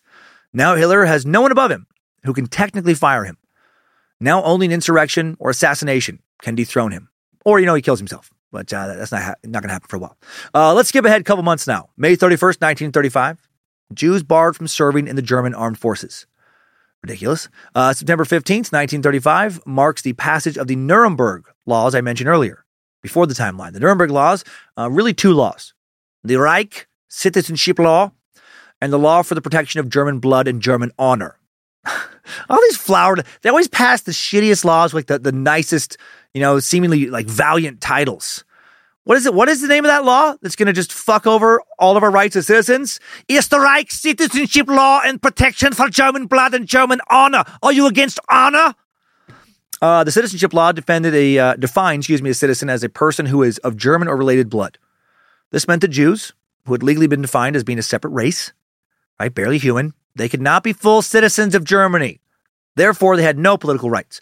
The law for the protection of German blood and German honor was a law against what the Nazis viewed as race mixing or race defilement, as they would call it. It banned future intermarriages and sexual relations between Jews and people of German or related blood, because the Nazis thought these children would undermine the purity of the German race. 2 months later, November 15th, 1935, Germany further defines a Jew in their legal codes. They categorize a Jew as a person with at least 3 Jewish grandparents. A grandparent was considered Jewish if they belonged to the Jewish religious community. Thus, the Nazis now define Jews by their religion, not just by supposed racial traits that Nazism attributed to them previously. None of this makes any sense. Again, you don't have to be smart to be powerful. We have some politicians in the office in offices right now that I wouldn't hire to be a fucking intern for anything. They're, at least in my opinion, blatantly very stupid. But they've got confidence and they've got conviction, and they're good at yelling in speeches. They have no fear or shame when it comes to expressing their poorly thought out and or utterly nonsensical beliefs and convictions. Confidence, conviction, charisma, the ability to deliver a passionate speech, throw out some cool catchphrases. So much more important to political success than skill in diplomacy, problem solving, basic raw intelligence, intellectualism, statesmanship. You get it. Fun. New Nazi race laws also categorize some people in Germany as mixed race persons. According to the law now, these people were neither German nor Jewish. They were people who had just 1 or 2 Jewish grandparents, and they also were fucking gross and had, no rights as citizens. To prove that one was not Jewish, people were required to use baptism records, religious records, gravestones to indicate their grandparents' religious identities. It was, guilty until proven innocent. Once you were labeled Jewish, you had to come up with a lot of paperwork to prove that you weren't. While initially focused on Jews, the Nazi government soon clarified that these Nuremberg laws also applied to Roma people and black people and their descendants. They could not be full citizens of Germany either, nor could they marry or have sexual relations with people of German or related blood. More laws soon follow. March 3rd, 1936, Jewish doctors barred from practicing medicine in Germany. Imagine that. Imagine your nation hates you so fucking much, they won't even allow you to heal their sick. Again, how stupid is that? To have non-Jewish citizens now dying because Jewish doctors not allowed to legally save them. March 7th, Germans march into the Rhineland. The Rhineland was a big point of contention for post-World War I Germany. For many years, the Rhineland area had been a key industrial region of Germany, producing coal, steel, and iron resources. The Rhineland also formed a natural barrier to Germany's neighbor and rival France. In the event of a war, the River Rhine, if properly defended, would be a difficult obstacle for an invading force to cross. One of the terms of the Treaty of Versailles, which ended World War I, was that the Germans would not be able to keep military forces in a 50-kilometer-long stretch of the Rhineland. Hitler didn't like this. He thought it made Germany vulnerable to invasion. Reminds me of Putin assembling forces around the border of Ukraine. He was determined to strengthen Germany's borders. So on March 7th, 1936, Hitler boldly marched 22,000 German troops into the Rhineland, directly opposing the Treaty of Versailles. Right, he's defending Germany from fucking no one who wants to attack them at this point. Hitler offered France and Britain a 25-year non-aggression pact, though. Claimed Germany had no territorial demands to make in Europe. Just wants to get a lot of troops around the border, just sussing things out. I'm not doing anything naughty. No, I'm not doing anything naughty. Get out of here. Of course, he's not telling the truth. June 17th, 1936, Himmler is named chief of German police. Heinrich Himmler. We've heard of this dumb fuck before. Let's explore who he is again. He'd be incredibly important to the killing machine that Nazi Germany would become. If Hitler was the face and voice of the Nazi party, Hitler was the taint. No, he was the hands and brains, is what people would say. From behind the scenes, he presided over a vast bureaucratic empire that made him the second most powerful man in Nazi Germany. He would also be the key and senior Nazi official responsible for conceiving, overseeing implementation of the final solution, the Nazi plan to murder the Jews of Europe. Himmler, longtime ardent Nazi. By the time Hitler had received his university degree in agriculture in August of 1922, he was a fanatical nationalist and a political activist, forced to take a job in a manure processing factory near Munich. Himmler made contact with the National Socialists through the SA Chief of Staff, Ernst Röhm. In August of 1923, he joined the Nazi Party, to which he devoted his career after he quit his job a month later, walked away from a lucrative job working with shit. Himmler found work as a secretary, personal assistant to Gregor Strasser, whom Hitler appointed Reich propaganda leader of the Nazi Party in 1926. He also made speeches which stressed race consciousness, the cult of the German race, the need for German expansion and settlements, and the struggle against so-called enemies of the German state, including socialists, communists, Jewish capital, and the Slavic peoples. Himmler also introduced 2 key functions to the SS that related to the Nazi Party's long-term core goals for Germany: internal security and guardianship over racial purity. December 31st, 1931, Himmler also established a race and settlement office of the SS to evaluate applications of SS men seeking to marry under a new internal marriage decree. By late 1934, Himmler sought and obtained command of each of the state political police departments in Germany, had centralized them within a single new agency in Berlin, the Secret State Police. Between 1933 and 34, Himmler also secured SS control over the centralized concentration camp system. Although various civilian authorities and police agencies had established autonomous concentration camps during 1933 to incarcerate various political enemies of the Nazi government, Hitler, who was impressed with the Dachau concentration camp, authorized Himmler to create an entire centralized concentration camp system. The system would grow in wartime to include 30 to 40 main camps and hundreds of subcamps. And Himmler, as we've learned in previous sucks, was another brilliant mind. He had a Rasputin-like personal occultist, Carl Maria Villigut, whom he'd consult regarding insane shit, like looking for passages, openings to a hollow earth, where there was a magical land of telepathic giants and fairies called Thule, a place Himmler believed was the origin of the Aryans and a very real place. Have you met my wonderful pet psychic, Carl? He has such a wonderful mind. He's looking for the giants that would take us to so much glory. And to the fairies, you'll find them. Beautiful white fairies who will help us kill the Jews. The Führer will be so happy. Once we find the school opening in Iceland or maybe Belgium, somewhere where the fairies are, it's hard to say. Oh, so lucky to have such a collection of wonderful minds running our wonderful Nazi party. Let's talk about Himmler's camps now. July 1936, the Sachsenhausen concentration camp opens. Sachsenhausen, this camp built in the summer of 1936. It was Himmler's first new concentration camp as chief of German police.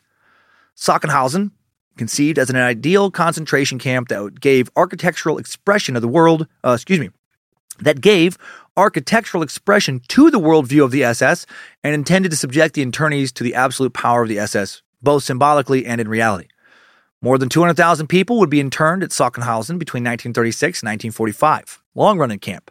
They included political opponents of the Nazi regime, members of groups declared by the Nazis to be racially or biologically inferior, such as Jews, Sinti and Roma, both Romani people historically referred to as gypsies, homosexuals, as well as so-called career criminals, and the vague anti-socials also put in these camps. Even if you were pure-blooded German and straight, even a member of the Nazi party, you could still be sent to one of these camps if the state deemed you to be just an antisocial problem for whatever reason. Almost everyone now got to live in at least a little bit of fear. When you start imprisoning and killing people for nonsensical reasons, eventually, pretty much everyone's fair game. Short-sighted motherfuckers, quick to grab pitchforks, real or symbolic, and form an angry mob, they always seem to be the first to forget that. Initially, the internees, predominantly German citizens, but after the outbreak of World War II, tens of thousands of people were deported from occupied territories to Sachsenhausen, including political opponents and allied prisoners of war. 1944, around 90% of the internees would be foreigners, with citizens of the Soviet Union and Poland forming the largest groups. There were also around 20,000 women amongst the internees at Sachsenhausen. Initially, internees forced to work in workshops and factories owned by the SS in the camp's industrial yard, as well as in various punishment details such as the brickworks or the shoe-running detail. The shoe-running detail is so random and absurd and horrible. Set up in 1940, under the command of civilian officials from the Reich Ministry of Economics, consisted of a shoe testing path with various different surfaces laid out around the parade ground, and internees would just march on this for days on end, with full packs, just to test the suitability of various shoe sole materials. Some people would be literally marched to death to test out various different shoe sole materials. And in the late summer of 1938, prisoners forced to build the world's largest brickworks here to supply building materials for the gigantic structures planned by the Nazi leadership in the Reich capital city of Berlin. Each day, the SS marched up to 2,000 internees over a canal bridge to the Klinkerwerk, brickworks, before the eyes of the local populace. This detail, particularly feared by internees as a death camp, especially as the SS used the Klinkerwerk for carrying out deliberate murder operations. Tens of thousands of internees would die at Sachsenhausen as a result of hunger, disease, forced labor, medical experiments, and mistreatment. Or by just, straight up execution by the SS, just get shot. Autumn of 1941, the SS executed at least 13,000 Soviet prisoners of war, among whom many were Jews, and a purpose-built neck shot unit. Just use these motherfuckers for target practice. And the testing of gassing vehicles, right? Doing some hardcore product testing for their weapons of war. Let's see how this gas works. Let's see how that gas works. About 6 months later, in the spring of 1942, an extermination unit built in the industrial yard with a crematorium and a neck shot unit and a gas chamber added in 1943. Analogously to Tower A, which was the entrance gate, the SS cynically named this building Station Z, right? A through Z. Everything Z, you're done. Back it up now to 1936. October 25th, Hitler, fellow racist Mussolini, fellow fascist over in Italy, formed the Rome-Berlin Axis. This alliance contained a protocol committing Germany and Italy to follow a common foreign policy. Now Germany and her partners in military aggression would be known as the Axis powers. July 15th, 1937, Buchenwald. The Buchenwald concentration camp opens. Together with its many satellite subcamps, Buchenwald was one of the largest concentration camps established within German borders of 1937. Constructed about 5 miles northwest of the city of Weimar in east-central Germany, located in a wooded area on the northern slopes of the Ettersberg. Prisoners lived in the Buchenwald main camp. This area is surrounded by an electrified barbed wire fence, watchtowers, chain of sentries outfitted with automatic machine guns.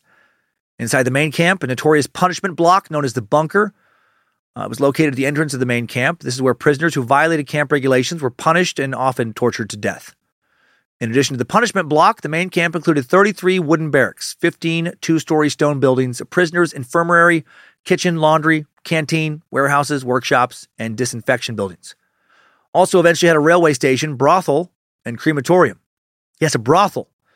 Eventually, at least 10 different concentration camps would feature brothels. This is some straight-up Handmaid's Tale Jezebel shit. Women forced to reward the men of Gilead under Hitler's eye. Women forced to be sex slaves could not be Jewish. The vast majority were women in prison for being antisocial, right? A crime very arbitrarily defined under Hitler to include prostitutes. Also just women suspected of having political ties or being homosexual or having relationships with Jews. They were made sure to be free of venereal disease, checked regularly. They were either sterilized or given regular abortions whenever they got pregnant. And then they were offered as rewards to camp workers, non-Jewish workers, of course. They were incentive to work harder. They were offered to German guards as rewards for good behavior. One forced camp sex worker named Frau B in a German article said she would service up to 5 men an hour. Just another in a long line of horrific abuse orchestrated by Nazi Germany. So SS guard barracks and the camp administration compound located in the southern part of Buchenwald. Buchenwald main camp administered at least 88 different subcamps. Subcamps located across Germany from Dusseldorf in the west to Germany's eastern border. All these camp systems had satellites working to provide raw material or refined material, whatever, to produce weapons of war, supplies for the German populace, etc. Some subcamps state-owned, others private enterprises. I think I forgot about that. I found that super interesting. I previously thought, at least recently, that it was all state-owned stuff. For example, in February of 1942, the Gustloff firm established a subcamp of Buchenwald to support its armaments works. In March 1943, the company owned a large munitions plant adjacent to the camp. This private company, an especially evil one, a corporation funded by properties, businesses, and wealth confiscated from Jews, named after Wilhelm Gustloff, a Nazi so dedicated he probably beat off to pictures of Hitler, probably shaved his ball hair to give himself a little Hitler stash right under his tiny Nazi dick, saluted his own sack in the mirror. Heil, tiny Hitler! He was the founder of a Nazi party organization serving Germans living outside the Reich. He lived in Switzerland, spent a lot of his time, energy, and money spreading anti-Semitic propaganda. He was once sued by a group of Swiss Jews for publishing the Protocols of the Elders of Zion. Talked about that book in several sucks. That fictional but presented as fact book that basically launched all the conspiracies centered around the Jews have all the money, a small group of Jews, the Illuminati run a fucking shadow government that controls the world, that shit. Luckily, this piece of human-shaped fucking garbage, this turd, gunned down by a Jewish man in Switzerland in 1936 at the age of 41. And that guy, David Frankfurter, 27-year-old Jewish student at the time, put in a Swiss jail where he would remain jailed throughout World War II. Then as soon as the war was over, he was pardoned and released. So hail Nimrod and hail David Frankfurter. Then he moved to Tel Aviv, Israel, worked for the Ministry of Defense, became an officer in the army, had a great life until he died in 1982 at the age of 73. Back to Buchenwald. Some horrifying experiments would happen there. Beginning in 1941, these experiments took place in several barracks in the northern part of the main camp. medical experiments aimed at testing the efficacy of vaccines and treatments against contagious diseases such as typhus, typhoid, cholera, diphtheria. They resulted in hundreds of painful deaths. 1944, Danish physician Dr. Karl Warnet began a series of experiments that he claimed would cure inmates who had been in prison for homosexuality. This fucking Dr. Frankenstein psychopath. Prisoners who had already served prison sentences for violating a German statute that criminalized sexual relations between men were sent to his concentration camp instead of being released. And he surgically would insert some type of artificial male sex gland into them. None of the sources specify exactly what this artificial male sex gland was, but inserting it caused horrible infections that killed at least 2 prisoners. So yeah, just some Frankenstein quack science shit. Guess what that insertion never did? Cure homosexuality, because it's not a disease. And, anyone trying to cure something that is not actually a disease or wrong is a fucking idiot. This idiot fled to Argentina after World War II, continued trying to come up with ways to medically cure homosexuality until he died in 1965 at the age of 72. He was a huge piece of shit when he worked at Buchenwald, and he remained a huge piece of shit for the rest of his life. Back to our main timeline. March of 1938, March 11th, marked the beginning of what would become known in Austria as the Anschluss, the German invasion of Austria and subsequent flight of Austrian Jews. We touched on it before the timeline. I think. A lot of information. Now I'm like, did I? Or this is just because I've read this, 3 or 4 different times and added notes to it for the past few days. Before World War I and World War II, Austria was a country of approximately 6.5 million people. Most of these Austrians considered themselves ethnically German, many of them also Jewish. Before 1938, in Vienna alone, besides 22 synagogues, over 50 prayer houses, there was a Jewish museum, Jewish libraries, schools, hospitals, medical clinics, orphanages, sports clubs, Yiddish theaters, kosher kitchens, Zionist organizations, political associations, newspapers and journals, and many other charitable foundations, and so much more. Vienna had a thriving Jewish community full of talented artists, educators, doctors, businessmen, and more. Altogether, there were an estimated 440 synagogues, prayer houses, organization, clubs, and associations right throughout Austria. One of the largest groups, the Jewish World War I Veterans Association, as a minority, Jews made up 3% of the Austrian population, but 10% of the Viennese population.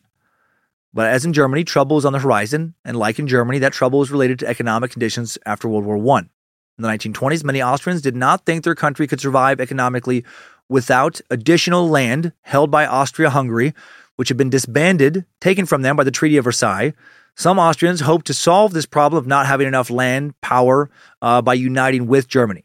The Austrian Nazi Party, yes, they had Nazis too, failed to win any seats in the November 1930 general election, but its popularity grew in Austria after Hitler came to power in Germany. The idea of the country joining Germany grew in popularity, thanks in part to Nazi propaganda, which used slogans such as one people, one empire, one leader, heavily distributed in Austria, right? Used to try to convince Austrians to advocate for an Anschluss of the German Reich. But this was impossible because the Treaty of Versailles expressly forbid it. We forbid it. But once again, going against the Treaty of Versailles, Hitler invades Austria on the basis that Austria is ethnically German, and really he's just uniting German people. This had long been Hitler's goal. Hitler opened his autobiography and political treatise, Mein Kampf, with a vision for a future relationship between Austria and Germany, writing, "The reunification of Germany and Austria is a life task to be carried out by all means. German Austria must be restored to the great German motherland. People of the same blood should be in the same Reich." Right? The Anschluss took place over 3 days in March 1938. March 11th, Hitler gave the Austrian government a series of ultimatums, threatened to invade. His demand was basically, please agree to become part of Germany, or we're just going to fucking force you to become part of Germany. And while the majority of Austrian people did want to join up with Hitler's Germany at this point in history, the government of Austria did not want that. They recognized the psychopath he was. Shortly thereafter, Hitler's demands at 7:47 p.m., Austrian Chancellor Kurt von Schuschnigg, he had no other choice, gave a radio address that was broadcast throughout Austria. He announced his resignation in the face of German pressure. He instructed Austrians and Austrian military to not resist German troops if they invaded, which he knew they would. Within minutes of his resignation, swastika armbands, flags appeared all over Austrian streets. Austrian Nazis now had license to attack their political opponents and or Jews without fear of any repercussions. They seized power quickly in government buildings, dominated the streets with torchlight parades, chants. This is some fucking angry mob, pitchfork shit, salutes to Hitler, took over Austria without Germany ever needing to fire a shot. The Führer born in Austria. So fucking pleased. Oh my God. I think his little baby dick, I imagine it probably even got kind of hard as a little tiny Hitler baby dick could get. He probably gripped it between his point finger and his thumb, just, you know, like real delicate like, and just stroked it as hard as you can stroke a phallus the size of a fucking first grader's pinky. Probably felt so good to bounce his one cyclops nut as he stroked. Probably even had his niece come over and shit on his face or something to really, truly celebrate. Beginning on this terrible night of March 11th and in the weeks that followed, violence against Jews erupted across the country.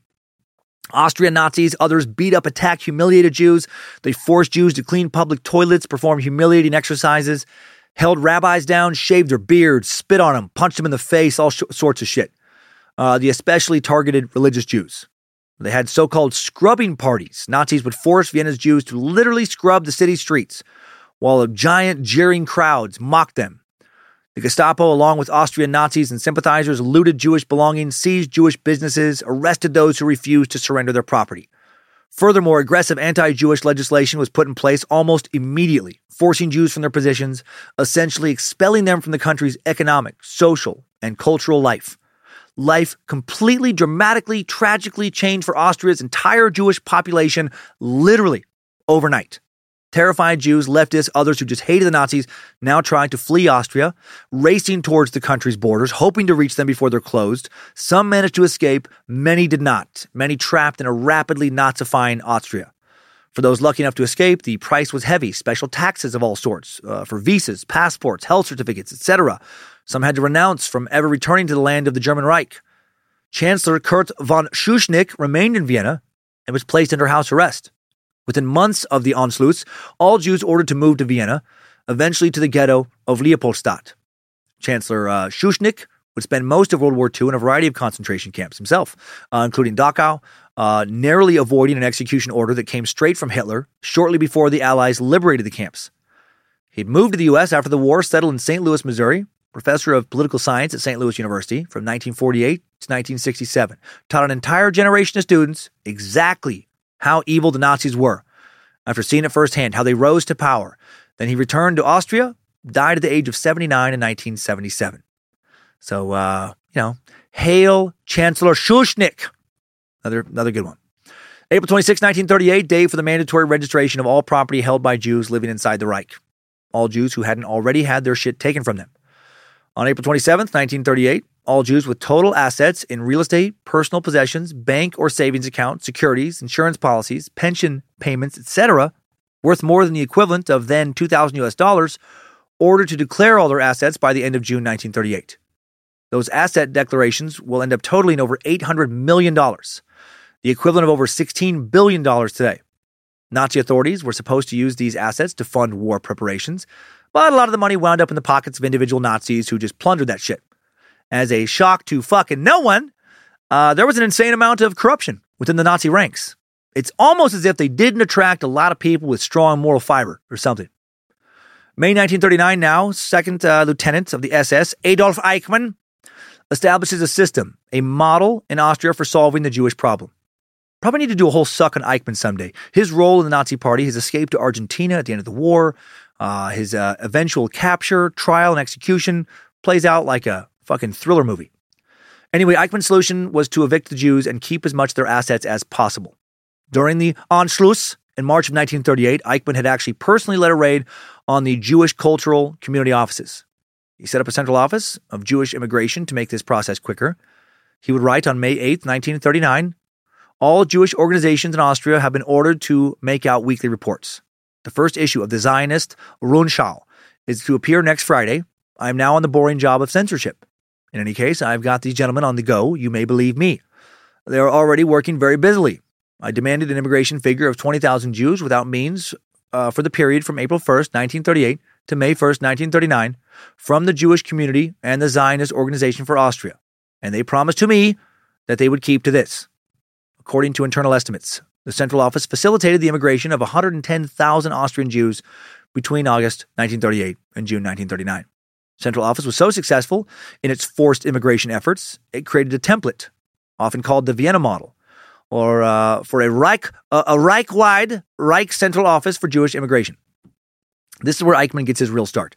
He'll soon be the man put in charge of coordinating the details of the final solution when it appears in January of 1942. After that, he'll organize the identification, assembly, and transportation of Jews from all over occupied Europe to their final destinations at Auschwitz and other extermination camps in German-occupied Poland.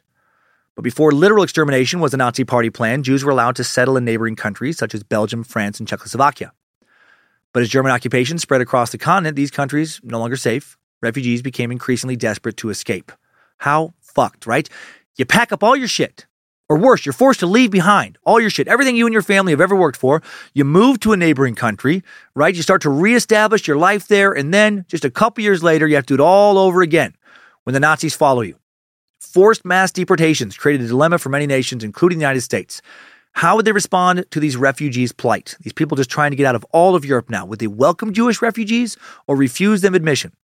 In July 1938, delegates from 32 nations met in Evian, France, to discuss how to respond to the refugee crisis. Each representative expressed regret about the current troubles of the refugees, but most said they were unable to increase their country's immigration quotas, citing a worldwide economic depression. So, shitty timing. The Great Depression happening along with all this other Nazi shit. The representatives spoke in general terms, not about people, but about numbers and quotas. In the end, only one country, the Dominican Republic, officially agreed to accept up to 100,000 Jewish refugees from Europe. Dictator Rafael Trujillo, influenced by the international eugenics movement, believed that Jews would improve the racial qualities of the Dominican population. What the fuck? Only about 1,000 would relocate to the Dominican Republic. Today, there's about 3,000 there in a nation of a little over 10 million. How fucking weird, right? They're getting kicked out of one nation, a spreading nation, because they're considered to be racially inferior, and then welcomed into another nation because there they're considered racially superior, and both ideas are fucking nonsense. Like most other countries, the United States did not welcome Jewish refugees from Europe.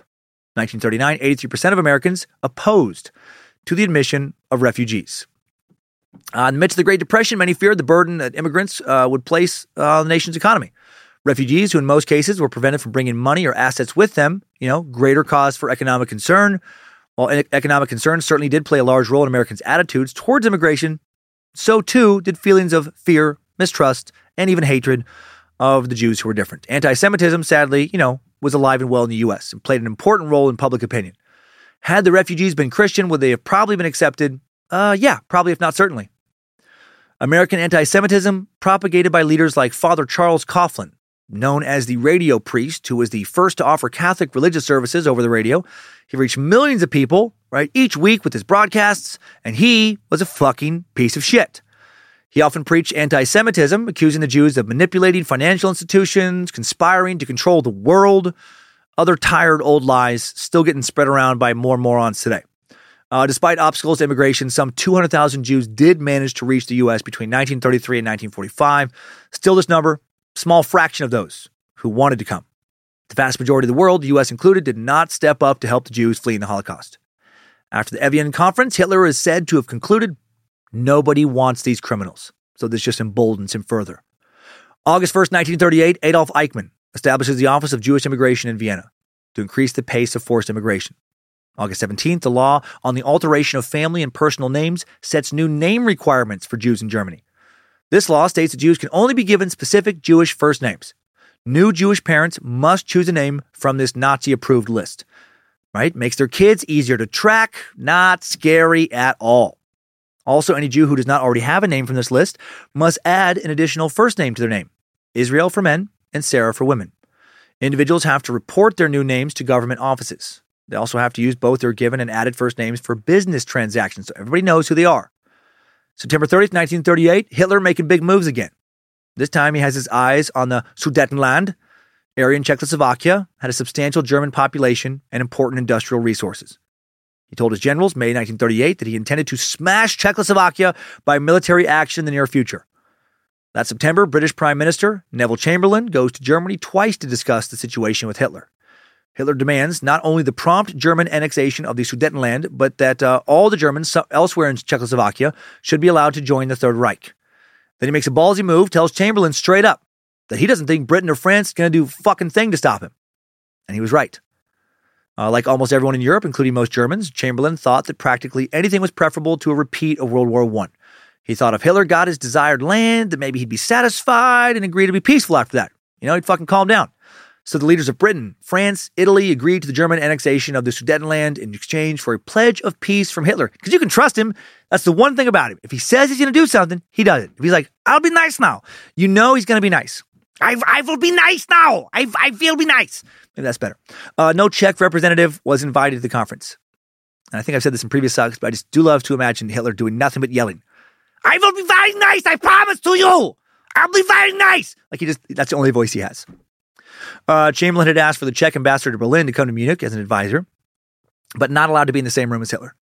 Ultimately, Czechoslovakia agrees to give Hitler what he wants under significant pressure from France and Britain. It's basically like, give him what he wants or he's going to kick the shit out of you, and we're not going to help. When Chamberlain leaves Munich, Hitler reportedly said, if ever that silly old man comes interfering here again with his umbrella, I'll kick him downstairs. I will kick the silly man downstairs. The French and British leaders fly home in triumph to adoring welcomes from their people, who felt huge relief that, another European war had been avoided, at least for the time being. German troops now marched into the Sudetenland the night of October 1st, day before the Czech government accepted the Munich Pact. General Saravi, the Czech premier, told his people on the radio that he had experienced the most tragic moment of his life. He said, I am fulfilling the most painful duty which can ever have fallen upon me, a duty which is worse than dying. The forces arrayed against us oblige us to recognize their superiority and act accordingly.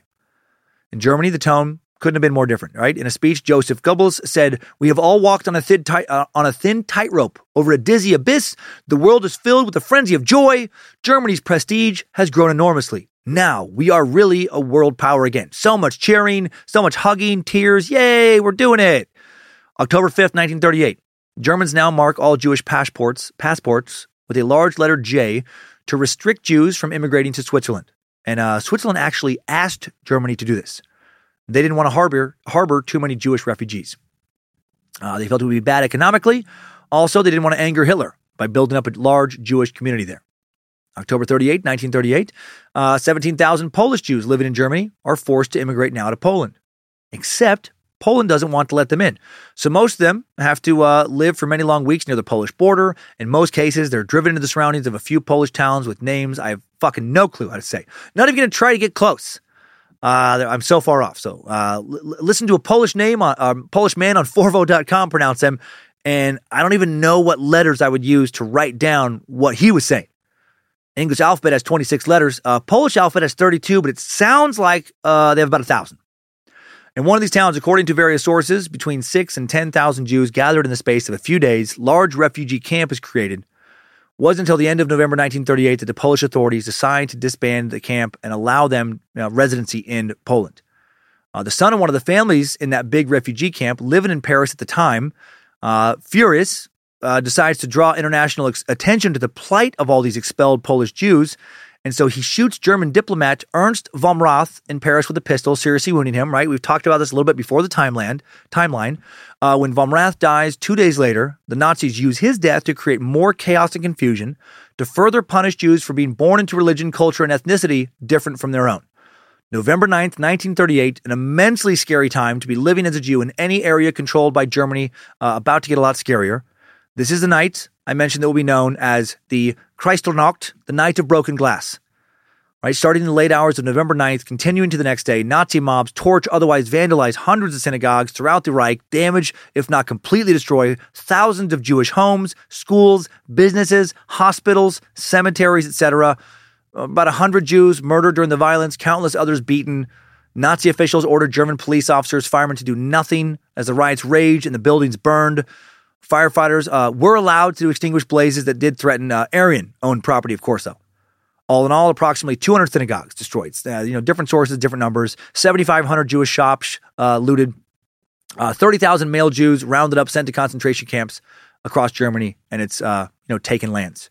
The violence of Kristallnacht served notice to German Jews that Nazi anti-Semitism, not a fad.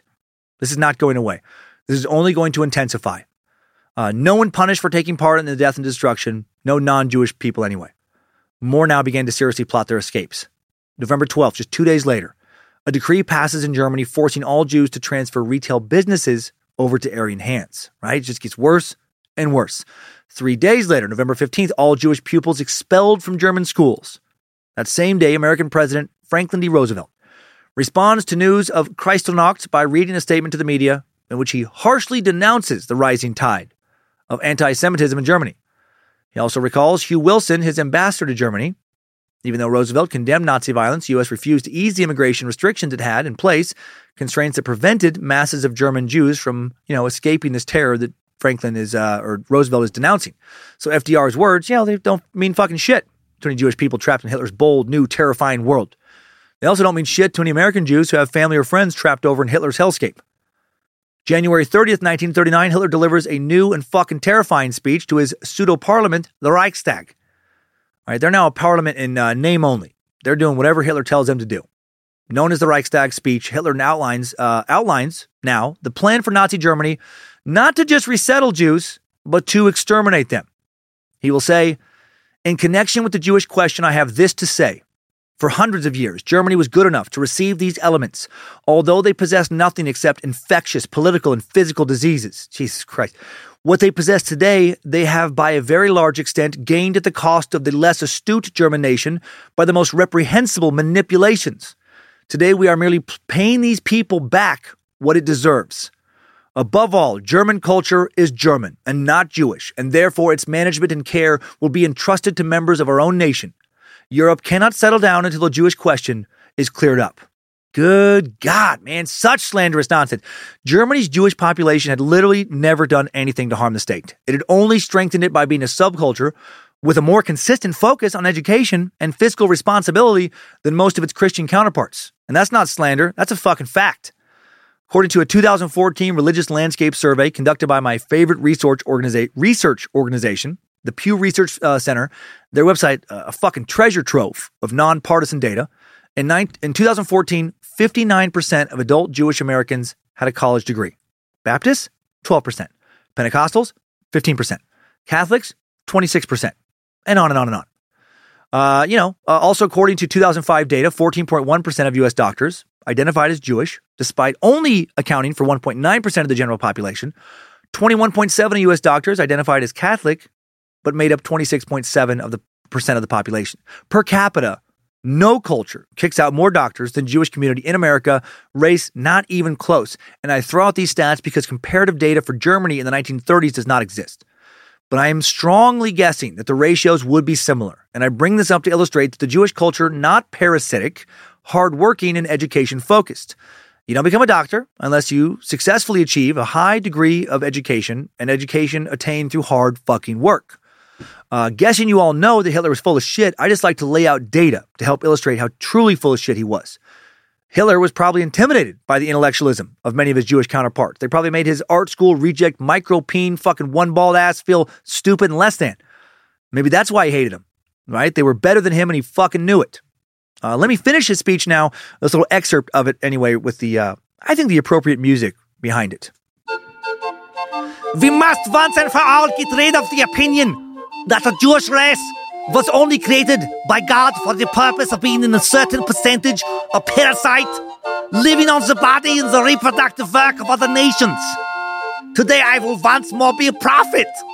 If the international Jewish financiers," I like to make his voice shake here, "in and outside of Europe should succeed in plunging the nations once more into world war, the result would not be the population of the earth and the victory of Jewry, but the annihilation of the Jewish race in Europe." And then he just gets his little tiny pinkies out. Just starts jerking off his tiny little dick with his...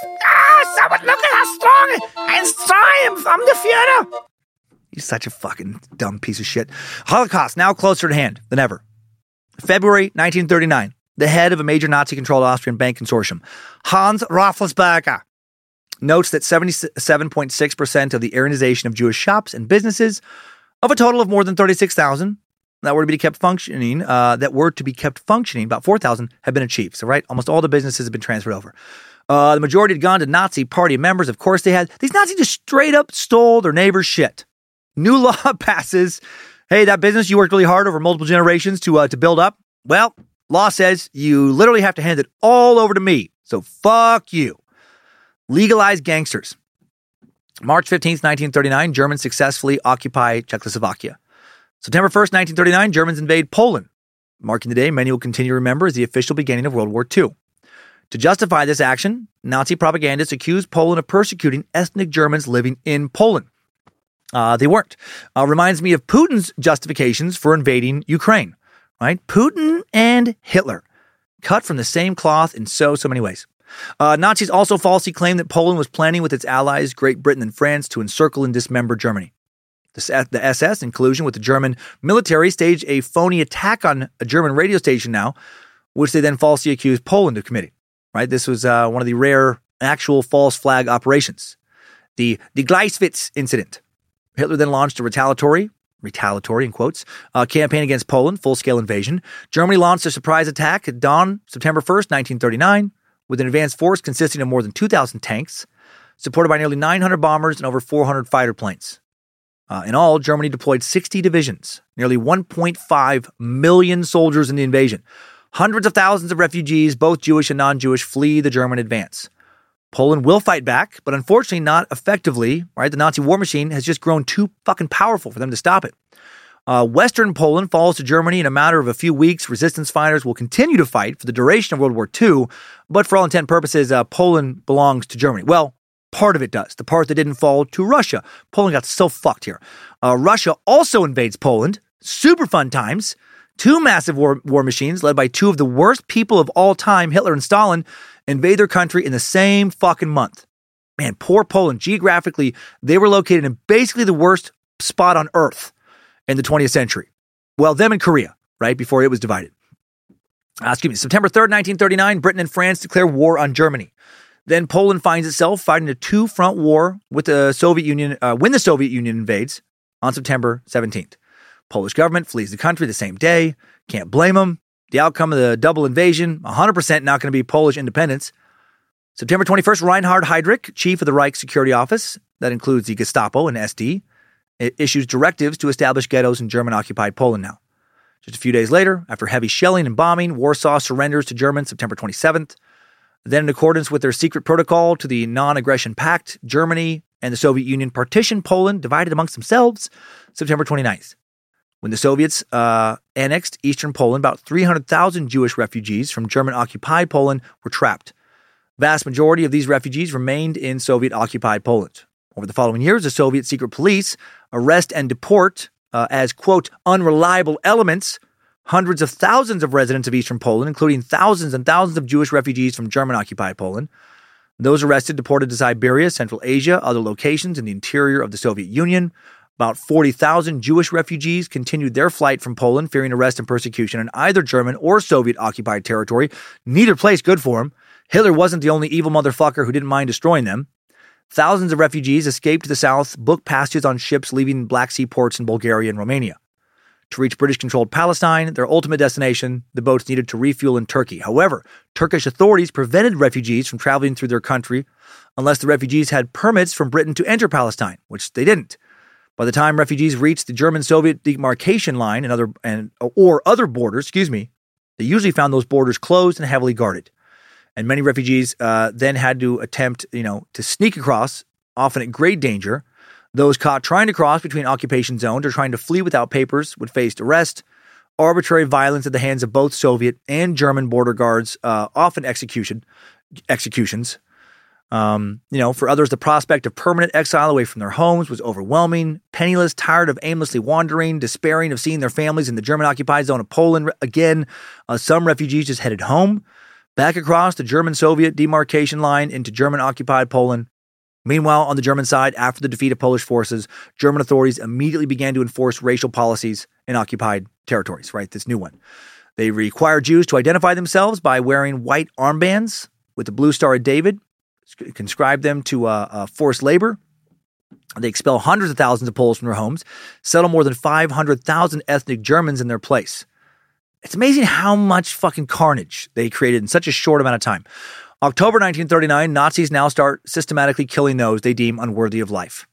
In the spring and summer of 1939, a number of Nazi planners had begun to organize a secret killing operation targeting disabled children. Yep, Satan himself got the chills down in hell. He was like, holy fuck, Baphomet.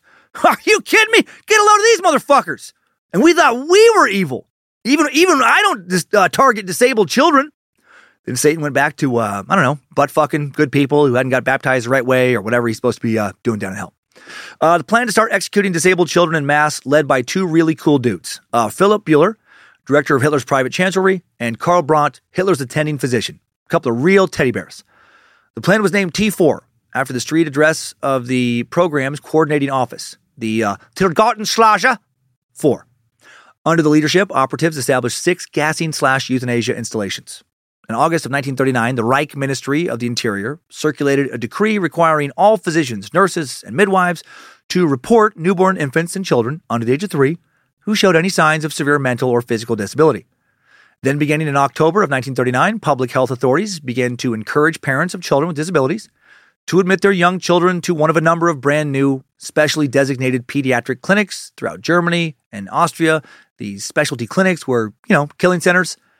Their specially recruited medical staff murdered young charges by lethal overdoses of medication, or, to be extra humane and lovey-dovey, they literally starved these fucking kids to death. God, just taking a fucking claw hammer to them would have been more merciful. At first, medical professionals and clinic administrators included only infants and toddlers in the operation. But then, once that line's crossed, why not keep pushing things further? I mean, once you've gone to a place where you can sleep at night after starving disabled toddlers to death, why not kill a bunch of other kids? Now they included kids of up to 17 years old. Conservative post-war estimates suggest that at least 10,000 physically and mentally disabled German children perished as a result of this child euthanasia program. For the glory of the Reich! Then they started going after disabled adults, or, just people too old and feeble to continue to contribute to Germany's glory. T4 planners began to distribute carefully formulated questionnaires to all public health officials, public and private hospitals, mental institutions, nursing homes, for the chronically ill and aged. These forms gave the impression that the survey was just intended to, gather some statistical data. But of course, it was all about figuring out who should live and who should die. Then, beginning in January of 1940, T4 functionaries began to remove patients selected for the euthanasia program from these various institutions. The patients are transported by bus or rail to one of the gassing installations. Their families will later receive an urn with their ashes and a death certificate. So that's nice, right? They, at least they give them an urn. Hey, I know you lost a kid, but check out this fucking cool urn. You're welcome. Because it was widely unpopular with German citizens, Hitler would kind of stop this euthanasia program in 1941 after it had claimed the lives of at least 70,000 people. Jesus. It would then operate in a more limited and secretive capacity throughout the end of World War II. T4 would lay the groundwork for the Holocaust in a big way. The gas chambers they used would become the backbone of the plan to kill European Jews, and many of the T4 experts, quote-unquote, would go on to play large roles in the operations of Holocaust concentration camps. October 12th now, 1939. Germany begins deportation of Austrian and Czech Jews to Poland. Just over 2 weeks later, October 28th, the first Polish ghetto is established in Pietrochow. By April 9th, 1940, the Nazis occupied Denmark and southern Norway. They'd take the rest of Norway over the next few months. When Germany occupied Denmark, the Jewish population, approximately only 7,500, accounting for only 0.2% of the country's population. About 6,000 of these Jews are Danish citizens. The rest, German, Eastern European refugees. Most Jews lived in the country's capital and largest city, Copenhagen. Germans actually permitted the Danish government complete autonomy in running their domestic affairs, including maintaining control over the legal system and police forces, meaning that the Danish government would not require Jews to register their property and assets, to identify themselves, or give up apartments, homes, or businesses. I just don't think there was enough of them for Germany at this point in time to care. It wasn't a Nazi priority. Let's talk about Norway briefly. Nazis believed that Norwegians were actually racially, although not culturally, superior to them. Hitler hoped to win them over to his worldview. Rather than deploy the policies of mass extermination and slave labor used in Eastern Europe, he courted them through propaganda and other incentives. Or I guess not other incentives, just incentives. He was he was such a fucking lunatic. Within months of the April 1940 invasion, the Nazis began to develop sweeping plans for the transformation of Norway's towns and landscapes, while publicly promising the Norwegians that the occupation was temporary, just a measure to protect them from British aggression. They really they dealt with the Norwegians with kid gloves because Hitler had a fucking hard on for them. New Trondheim, also referred to as North Star, was the most grandiose of the projects the Nazis had in Norway. They wanted to build an entirely new city for the Germans. Hitler commissioned Albert Speer to design this new city on the Trondheim Fjord, which was also intended to serve The site had a vast new German naval base as well. Hitler imagined it as a new cultural hub in the north for Nazi Germany, with the German Art Museum, Opera House, as well as many other luxurious amenities. Occupied Norway also became a focus of the Lebensborn program initiated in Germany by Heinrich Himmler in 1935 to encourage the birth of Aryan babies, yet another insane Nazi program. Intending to harvest the Norwegians' supposedly superior genes to improve the racial health of the German population, these lunatics established more maternity centers in Norway than in any other country, including Germany. Treating these children like precious natural resources in Norway that could benefit the Reich, the Nazis devised a pipeline that would send hundreds and hundreds of babies from Norway to Germany. They just would flat out fucking kidnap Norwegian kids that they felt had superior Aryan genes, hand them over to Nazi families in Germany so they could be indoctrinated into Nazi culture. Fuck. It's hard to accept. Oh my, it's hard to wrap your head around how insane all this shit is, just collectively. Norwegian Nazification attempts aroused strong resistance. Norwegians not a fan of Hitler. The Germans encountered strikes, protests. They had to declare martial law and hand out some death sentences to get them to calm down a bit. Germans wouldn't leave Norway until late 1944 when they needed all hands on deck, back down south in a futile attempt to keep Allied powers from fucking eradicating them. May 7th, 1940. The Łódź Ghetto in Poland sealed with 165,000 people inside in just 1.6 square miles. Over the following 2 years, almost 40,000 Jews would be deported to the Łódź Ghetto, 20,000 from Germany, Austria, the Protectorate of Bohemia and Moravia, and Luxembourg, and almost 20,000 more from smaller provincial towns. In total, approximately 210,000 people forced to live in the Łódź Ghetto, less than 2 square miles of land. The Jews of Łódź had formed the second largest Jewish community in pre-war Poland after Warsaw. Now they were isolated from the rest of Łódź, right? Their former neighbors and friends with barbed wire fencing. German police guarded the ghetto perimeter, while internal order in the ghetto, largely the responsibility of the Jewish ghetto police. To really get a look at how life played out in a Jewish Nazi ghetto, you can listen to episode 171 on the Warsaw Ghetto. As early as May 1940, the Germans established factories in the Łódź Ghetto, used Jewish residents for forced labor. By July 1942, there were 74 workshops within the ghetto, major factories producing textiles, especially uniforms for the German military. Mordecai Rumkowski, chairman of the Jewish Council in the Łódź Ghetto, hoped to prevent destruction of the ghetto by making it as productive as possible, right? Just trying to survive. He hoped that making Jewish labor essential to German factories would spare Jews from eventual deportation and preserve the Łódź Ghetto until the end of the war when they could be free again. But that would not save them from horrors inside the ghetto. Most of the quarter had neither running water nor a sewer system. Hard labor, overcrowding, starvation defined life there. The overwhelming majority of ghetto residents worked in German factories, received meager food rations. More than 20% of the ghetto's population would die as a direct result of harsh living conditions, mostly die through starvation. May 10th, 1940, Germany invades the Netherlands, Belgium, Luxembourg, and France. Campaign lasts 6 weeks. Belgium and the Netherlands surrdered in May. Paris falls to the Germans June 14th, 1940. May 20th, 1940, a concentration camp is established at Auschwitz. If you've only heard of one concentration camp, odds are it's this one. Auschwitz, the German name for the Polish city of Oświęcim, the Auschwitz concentration camp located on the outskirts of Oświęcim, just about 40 miles west of Krakow. Construction of Auschwitz began in April 1940 in an abandoned Polish army barracks in a suburb of the city. Estimated that the Germans imprisoned at least 1.3 million people to the Auschwitz camp complex between 1940 and 1945. So many. Hard to process that many people being sent there. Of those deportees, approximately 1.1 million get murdered. Roughly 1,095,000 Jews would be deported to Auschwitz. About 960,000 of them would die there. Almost all who went there. Auschwitz would be the only concentration camp where prisoners would receive tattoos, right? A series of numbers to identify them on their forearms. Prisoners also had these numbers sewn into their uniforms. Only those prisoners selected for work were issued these numbers. Prisoners sent directly to the gas chambers, of course, didn't need to get tattoos because they simply were just killed quickly and disappeared. May 20th, 1940, the first prisoners arrive at Auschwitz. The transport consists of some 30 German inmates categorized as professional criminals.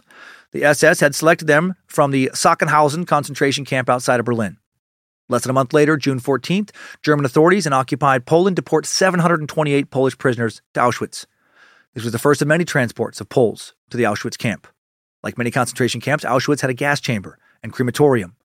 Initially, SS engineers constructed an improvised gas chamber in the basement of the prison block 11. Later, a larger permanent gas chamber was constructed as part of the original crematorium in a separate building outside the prisoner compound. It was a factory. It was a fucking death factory where they industrialized mass murder. Prisoners, mainly Jews, called Sonderkommandos, forced to bury corpses or burn them in ovens. Because Nazis didn't want eyewitnesses, most Sonderkommandos regularly gassed themselves. Fewer than 20 of the several thousand that would serve in that capacity would survive the war. Some Sonderkommandos buried their testimony in jars before their deaths to hopefully get the word out. November 16th, 1940, the Warsaw Ghetto sealed. Ultimately, it will contain 500,000 people. German authorities forced ghetto residents to live in an area of 1.3 square miles, an average of 7.2 persons per room. The food there so severely rationed before Jewish residents started being moved to extermination camps, about 100,000 would die there of starvation, sickness, and maltreatment related to starvation. From January 21st to January 26, 1941, Romanian fascist organization called the Iron Guard leads anti-Jewish riots in Romania, right? The hate just keeps spreading further and further. Over 100 Jews are butchered. Romania had allied itself with Germany, July 5th, 1940. The Iron Guard, with the help of a wide swath of Romanian society, police, university, high school students, union members, others would attack Jews on the street and in their homes, would ransack and or confiscate Jewish-owned property. They would kidnap Jews, bring them to torture centers, subject them to horrendous suffering before being murdered, synagogues destroyed.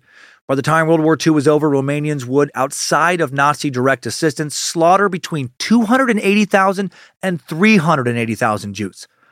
Hitler and his Nazis, not the only sadistic, mindless bigots in Europe. Centuries of anti-Semitic sentiment had created deep-seated fear and hatred in so many. February 1st, 1941, German authorities began rounding up Polish Jews for transfer to the Warsaw Ghetto. April 6, 1941, Germany attacks Yugoslavia and Greece. More occupation follows. The attack on Yugoslavia, swift and brutal. An act of terror resulted in the death of 17,000 civilians, non-combatants, in one fucking day. Largest number of civilian casualties in a single day since the start of the war. The Jewish population in Greece would be nearly eradicated. Of its pre-war population of 75,000 to 77,000, only 11,000 to 12,000 would survive, either by joining the resistance or by being hidden. Most Greek Jews were sent to Auschwitz. The Nazis really fucked over Greece in general. About 10% of its total population would die during Nazi occupation.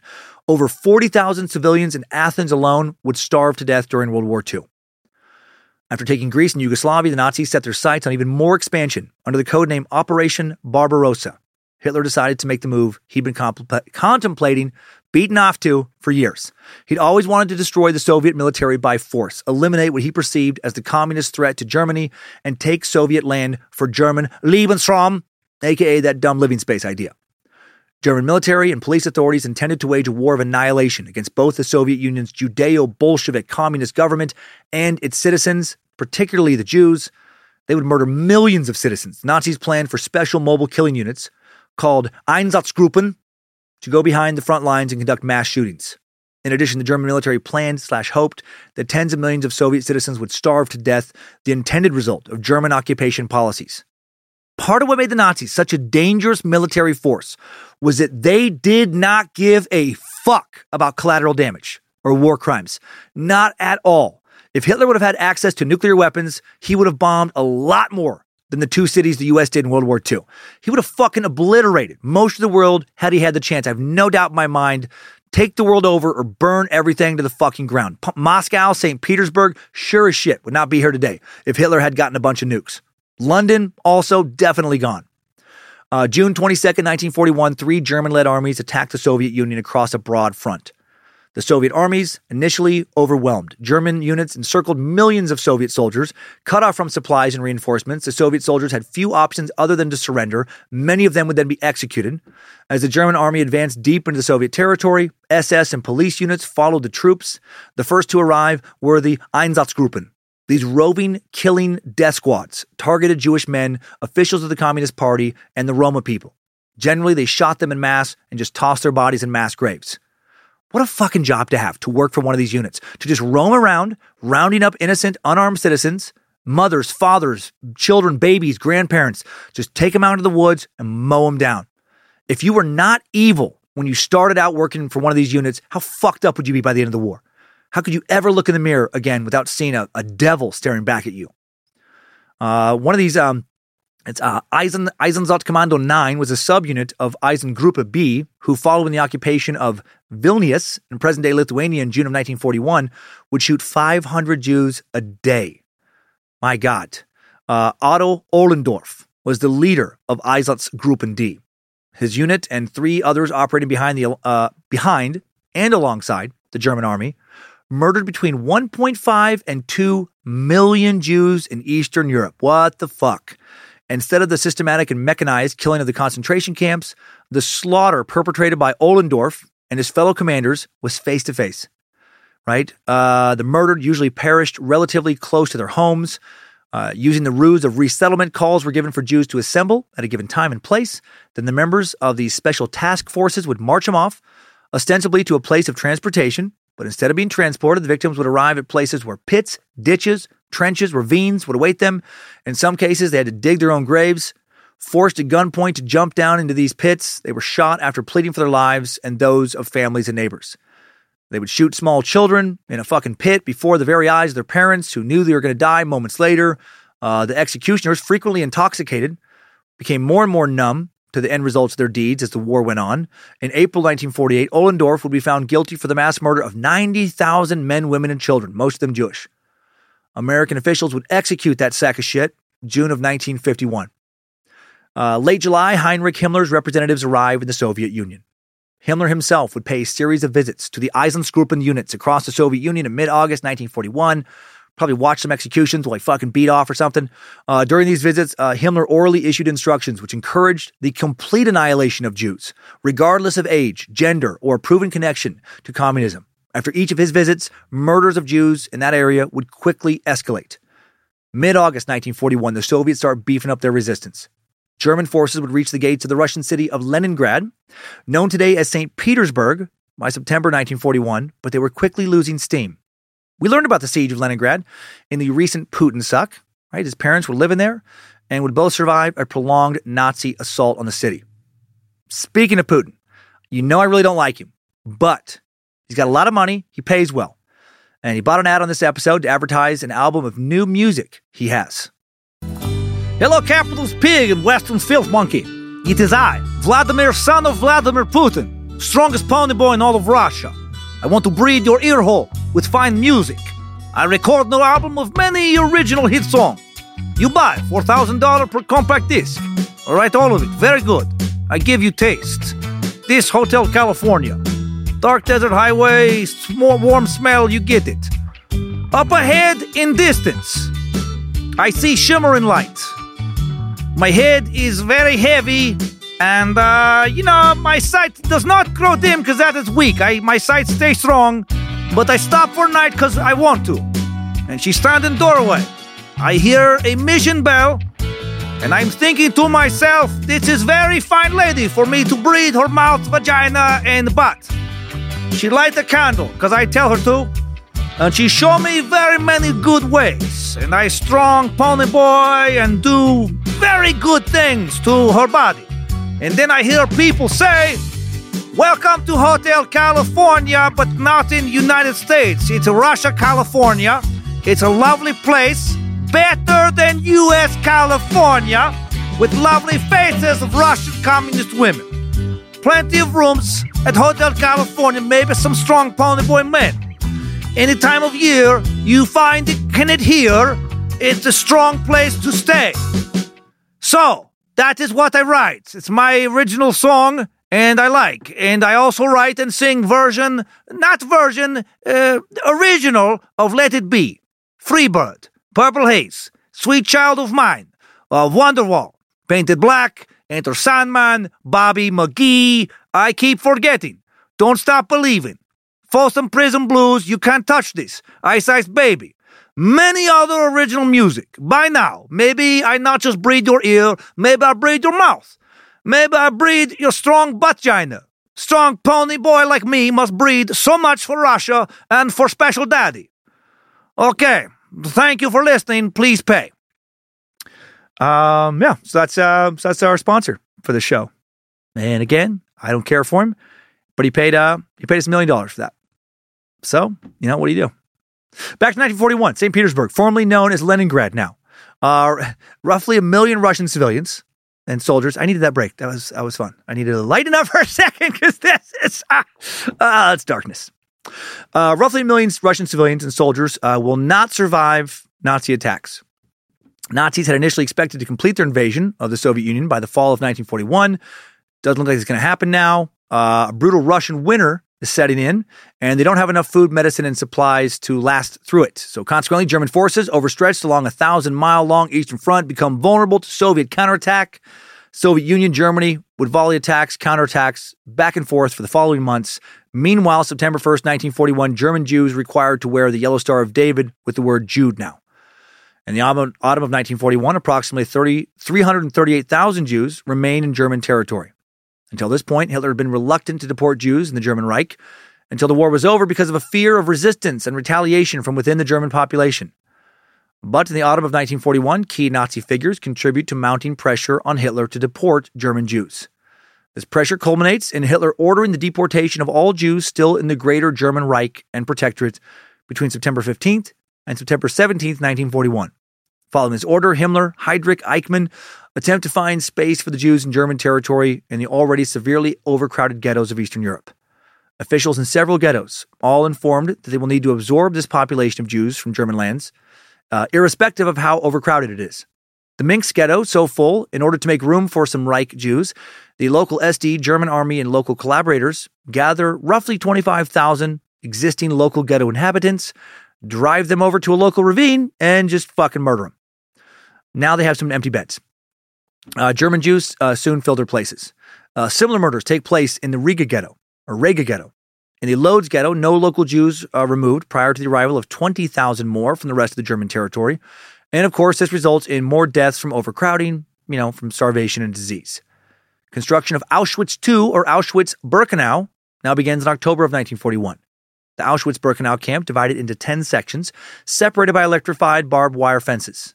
Like the first Auschwitz camp, Auschwitz I, it was patrolled by SS guards, including, after 1942, SS dog handlers. This camp included sections for women, men, a family camp for Roman people deported from Germany, Austria, and the Protectorate of Bohemia and Moravia, and a family camp for Jewish families deported from the Theresienstadt ghetto. Auschwitz-Birkenau was also, of course, a killing factory, the most prolific of them all. Around the beginning of September 1941, the SS at Auschwitz I conducted the first tests of Zyklon B gas as a mass murder weapon, using Soviet POWs and debilitated Polish prisoners as the first experimental victims. Zyklon B, a crystalline hydrogen cyanide, a highly poisonous insecticide, also used to kill rats and insects. Nazis would pump it into gas chambers to kill hundreds of thousands of human beings. But the Nazis wouldn't straight up tell the prisoners that what was going... They wouldn't say, oh my God, excuse me. The Nazis would not straight up tell the prisoners that was what was going to happen to them. More efficient and orderly not to. Instead, after the deportation trains arrived at the camps, guards ordered the deportees to get out and form a line. The victims then went through a selection process. Men separated from women and children. A Nazi, usually an SS physician, would look quickly at each person, decide if they were healthy and strong enough for forced labor. SS officer would then point to the left or to the right. Victims had no idea they were being selected to live or die. Babies, young children, pregnant women, the elderly, people with disabilities, the sick, very little chance of surviving the first selection. Those who had been selected to die were then led directly to gas chambers. In his memoirs, written from a lifetime post-war sentence to prison before he killed himself in 1987, high-ranking Nazi Rudolf Hess described the process of tricking the Jewish people into entering the gas chambers. To avoid panic, they were told they just had to undress to be washed and disinfected. The Nazis' guards used a special detachment team composed of other Jewish prisoners, how fucked up for those poor bastards, to help keep an air of calm and to assist those who were reluctant to undress. Children often cried, but after members of the special detachment team comforted them, they would enter the gas chambers playing or joking with one another, still often carrying their toys. Then they were herded naked into the showers, and a guard would close and lock a steel door behind them. Some chambers were pumped full of carbon monoxide, others filled with Zyklon B. Within minutes after entering the gas chambers, everyone inside was dead after spending their final moments screaming and begging to be released. Gas in the chambers during the Holocaust entered the lower layers of air first, rose slowly towards the ceiling, which led to victims trampling one another in an attempt to keep breathing. the strongest victims often found on top of a pile of bodies. Other prisoners then forced to haul these corpses to a nearby room where they would remove hair, gold teeth, and fillings. The bodies then burned in ovens in the crematorium or buried in mass graves. Camp guards often stole the pillaged valuables. The rest would be put into SS bank accounts. Private business firms would buy and use their fucking hair to make many products, including ship rope and mattresses. Fucking what? Mattresses. Imagine finding out that a mattress you're sleeping on is made from the hair of hundreds of men, women, and children who had been murdered. Holy shit. Imagine making that fucking mattress or that rope, knowing what the material was that you were using. My God. All this horror, not surprisingly, completely fucking broke so many people who witnessed it. Muselmann, German for Muslim, was Nazi slang for concentration camp victims who just gave up, lost any hope of survival. They would squat with their legs tucked, their shoulders curved, their head dropped to their chests, just done. Jewish writer and Holocaust survivor Primo Levi stated that if he could enclose all of the evil of our time into one image, I would choose this image. October 15th, 1941, Hitler decides to deport German Jews to the occupied Soviet Union. Contributing to this decision were the rapid advances both on the military front and in the murder of the Soviet Jews. December 8, 1941, the Chelmo extermination camp begins operations 50 kilometers or 31 miles north of Lodz. Just over a month later, January 16th, German authorities, 1942, they began to deport Jews from the Lodz ghetto to Chelmno.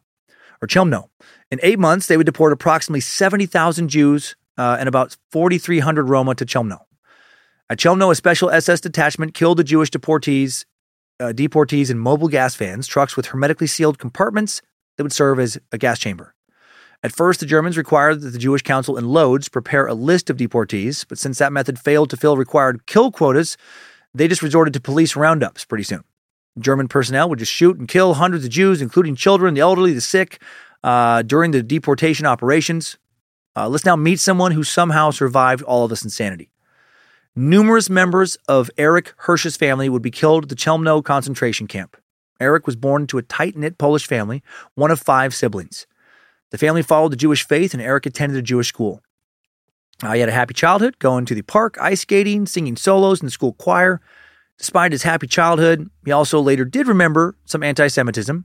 He would say, "I was coming out from the school, and a few Polish children shouted, 'Go back to Palestine.' I was born in Poland, a Polish subject, but according to them, we weren't Polish." On September 1st, 1939, when the German army invaded Poland, Erich's family fled their home and went to Lodz to stay with relatives. The journey to Lodz, 65 kilometers, 40 miles. They walked. Whatever possessions they could carry was all they took with them. It took them 3 days. Erich saw German soldiers laughing, joking, while humiliating Jewish men by cutting off their beards, doing other things along the way. Towards the end of 1941, authorities came to take Erich's father to a work camp. His father escaped, so then they tried to take Erich's brother as a replacement. He also escaped. So now they took 11-year-old Erich. Erich was taken to a small to the smaller Otoshno camp in Nazi-occupied Poland. His job was cleaning the commandant's office, and he was able to survive there by being able to work indoors and steal scraps of food. Following year, 1942, Erich able to make it to the Lodz ghetto. Soon, he and his remaining family members, taken from camps, gather in a church in a small village with numerous other Jews. There, they're sorted into groups. Erich manages to sneak into a line of people who are being taken back to the ghetto. His family, with the majority of others at the church, were taken to the Chelmno death camp and murdered. Erich went to live in the ghetto orphanage, worked in a textile mill for the next 2 years. As he remembered it, "I didn't know what to do. I was on my own. The older people didn't have time for me, So I went out on the street. I sat on the corner and I started crying. I didn't know what to do." I can't imagine. In 1944, Erich, along with almost 200 children from the orphanage, would be forcibly marched to Auschwitz. Upon arrival at Auschwitz, he and other prisoners divided into 2 lines, right? That process called selection. Healthy working age people, one line. Everybody else, the other. Erich could tell the healthier looking people were being sent to one side, so he quickly went in that side when a disturbance distracted the guards. If Erich had not swapped lines, he was designated for the other line initially because he was, so young, he once again would have died. He would have been sent straight to the gas chamber. Erich was then shaved all over, made to shower before given a striped uniform, tattooed with the number B7608. For the rest of the war, Erich lost his name and identity. He was just known to the Nazis as B7608. In Auschwitz, Erich had to work as an agricultural laborer. He plowed fields, and how fucking dark is this? fertilized these fields using the ashes from the crematoria. He felt pieces of bones in the ashes. As he spread it, he knew exactly what the ashes were. Erich was later transferred to the fishing commando to catch fish to be sent back to Germany to feed the Nazis and their supporters. So that's fun. Eventually, following the liberation from the Allies, Erich was brought to England in a group of 300 kids in August of 1945. These kids taken to the Windermere in the Lake District to recuperate and learn English. Erich then moved to Liverpool with some of the boys to learn a trade. He discovered that only 40 people from his hometown survived the war. Most of the population had been killed at the death camp in Chelmno, including most of his family. He lost 81 members of his family in the Holocaust. 81. Imagine some group of people, any group of people, taking out your entire fucking family like that. Grandparents, aunts, uncles, cousins, siblings, almost all of them killed. Only one of his sisters also survived, and he would reunite with her, Mania, 2 years after the war ended. At the age of 32, he would meet his future wife in Leeds. They would go on to have 3 kids together. He didn't let all that break him. Nimrod's will strong in that beautiful bastard. He still lives in Leeds today. 1995, Hirsch published his book, A Detail of History. All the proceeds have went to the Beth Shalom Holocaust Center, where he often gives presentations about his horrific experiences. Keeping the memories alive. Back to our timeline.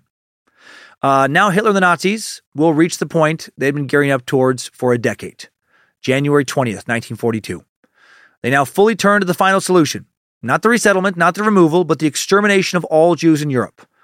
They already obviously had been killing many. Now they want to kill them all. On that date, January 20th, 15 high-ranking Nazi party and German government officials gather at a villa in the Berlin suburb of Wannsee to discuss and coordinate the extermination.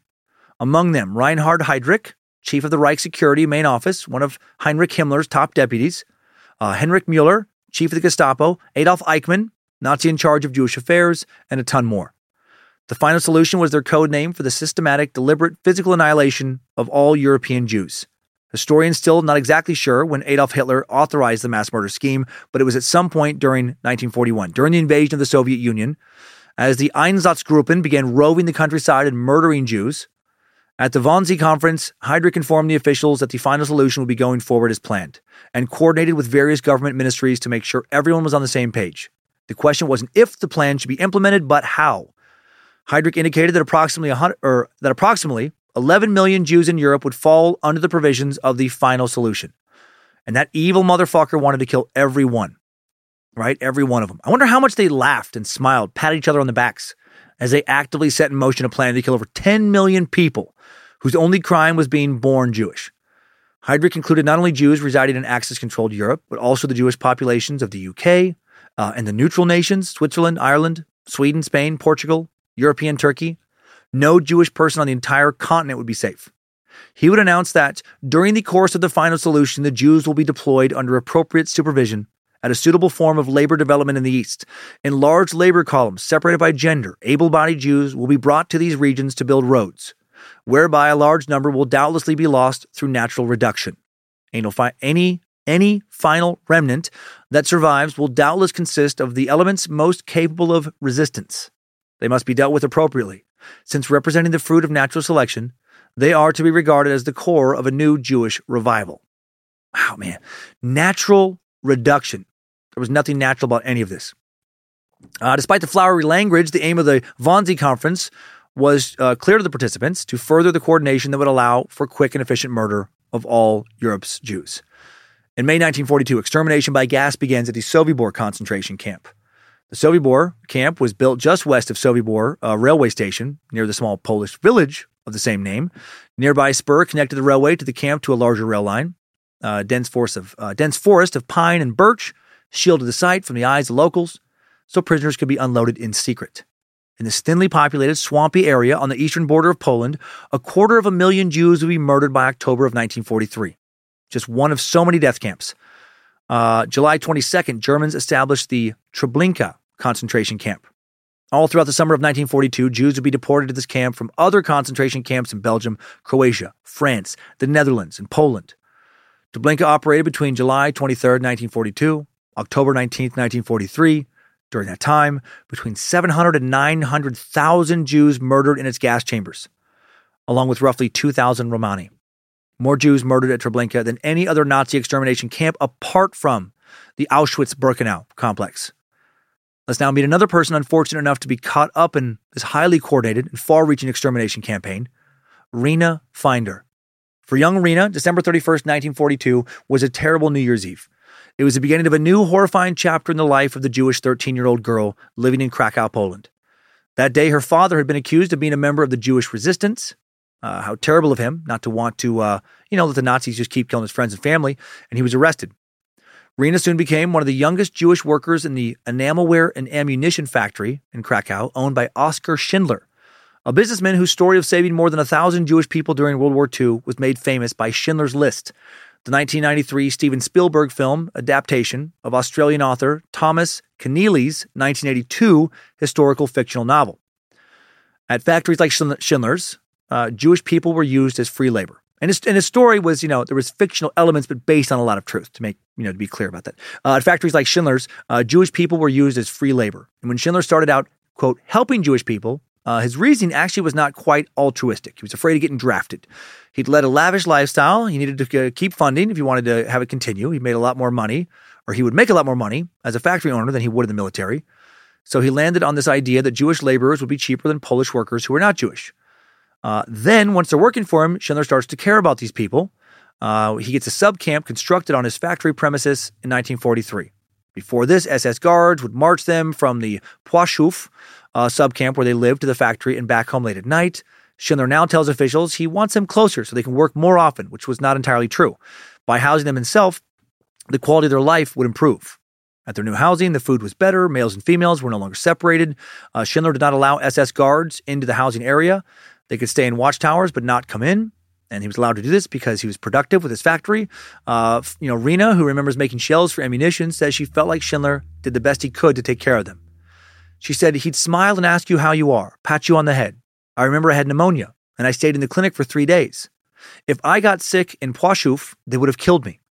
If you stayed in the clinic there for more than a day, they would shoot the patient. That didn't happen in Oskar Schindler's factory. Yeah, fucking think about that. If you were sick for more than one day, they just shot you. Kid, adult, man, woman, didn't fucking matter. Work to help the Nazi war cause, work very hard every day, or your life has no value. And if the Nazis should win the war, there would be no reason to keep any of them alive any longer, and they would all just be killed. Finder also remembered a moment when a machine she was using stopped working. She said, I was crying, I was scared. The foreman accused me of sabotage. Schindler said a small girl cannot handle that machine, and nobody but a man should be using that machine. I was convinced he was sent from heaven. Again, had he not intervened, she most likely would have been killed. Wouldn't be until the summer of 1944 that the famous Schindler's List came into creation. When Schindler moved his operations from Krakow to Brunlitz concentration camp in present-day Czech Republic and wrote up a list of people sent to Brunlitz to work. Those people would be saved. Maybe he wrote up that list. He was actually in jail when the list was made, having been detained during an investigation into whether he had bribed a commandant, which he had. He had bribed numerous Nazi officials in order to save his workers, many of whom, including Rena Finder, would have been sent to Auschwitz and killed had he not done so. October of 1944, a Płaszów camp orderly named Marcel Goldberg may have made the lists that became Schindler's List. Made two lists of people approved to go to Brunlitz, and these lists probably can be considered Schindler's lists. He had never wrote it the way it was portrayed in the movie. Anyway, one list had the names of 300 women, the other had the names of 700 men. Throughout the war, Goldberg, a Jewish prisoner who'd been forced by the Nazis to be a camp orderly, coordinated the transportation of Jewish slave laborers from Płaszów to other labor camps in German-occupied Central and Eastern Europe. Not clear exactly how Goldberg chose who would be on the list, but thought he included people he knew, perhaps friends of friends, might have sought the advice of other Jewish inmates working in the office. Rena Finder's mother heard that Goldberg was compiling the list of young people with skinny fingers good for factory work, and she said, my mother sent me to Marcel Goldberg. I went to him, told him my mother, and I wanted to be on the list, and he put us on the list. Before the 1,000 Jewish inmates could go to Brunlitz, they had to be inspected first. The men sent to Gross Rosen concentration camp, the women sent to Auschwitz. Rena would later remember, when we got to Auschwitz, we were so thirsty, we tried to catch the snowflakes. But it was not snow falling, it was ashes. That is so fucking, oh my God. There we were told to undress for an inspection. I remember after they shaved my head, we were put in a dark room and cold water came down. We were completely naked. I remember looking at my mom and I couldn't recognize her. I said, now we won't suffer anymore because we are dead already. She said, we are not dead, we are alive. Schindler's new factory at Brunlitz would operate from October of 1944 through the German surrender in May of 1945. And Schindler would end up saving 1,098 people from almost certain death. With the money he made during the war, Schindler acquired 18 truckloads of wool, khaki material, shoes, and leather, and then gave that to his workers. He told them, "This is your money." After the war, the tables turned. The people who had once been his laborers went on to support him through a string of business failures. How fucking beautiful is that? He would die in 1944 in Frankfurt at the age of 66. He was buried in Jerusalem on Mount Zion, the only former member of the Nazi Party to be honored in that way. Rena Finder, born in 1929, still alive, still grateful to Oskar Schindler. So hail Rena Finder, hail Oskar Schindler. Now back to the beginning of 1943, and thankfully, the beginning of the fucking end for these Nazi pieces of shit. February 2nd, 1943, after months of fighting, the German Sixth Army surrenders to Russian forces in Stalingrad. 91,000 German soldiers have been surrounded by a Soviet force twice that size. After the victory at Stalingrad, the Soviet army remained on the offensive, going to first take back control of Ukraine, then virtually all of Russia and eastern Belorussia during 1943. The Nazis, with Hitler and his henchmen angrier and crazier than ever now, started killing Jews at an unprecedented rate. From March 13th to March 16th, 1943, SS police authorities liquidate the Krakow ghetto.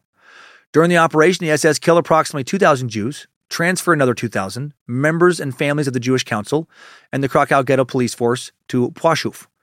The SS then transport approximately 3,000 more Krakow Jews to Auschwitz-Birkenau, where the camp authorities select 499 men and 50 women for forced labor.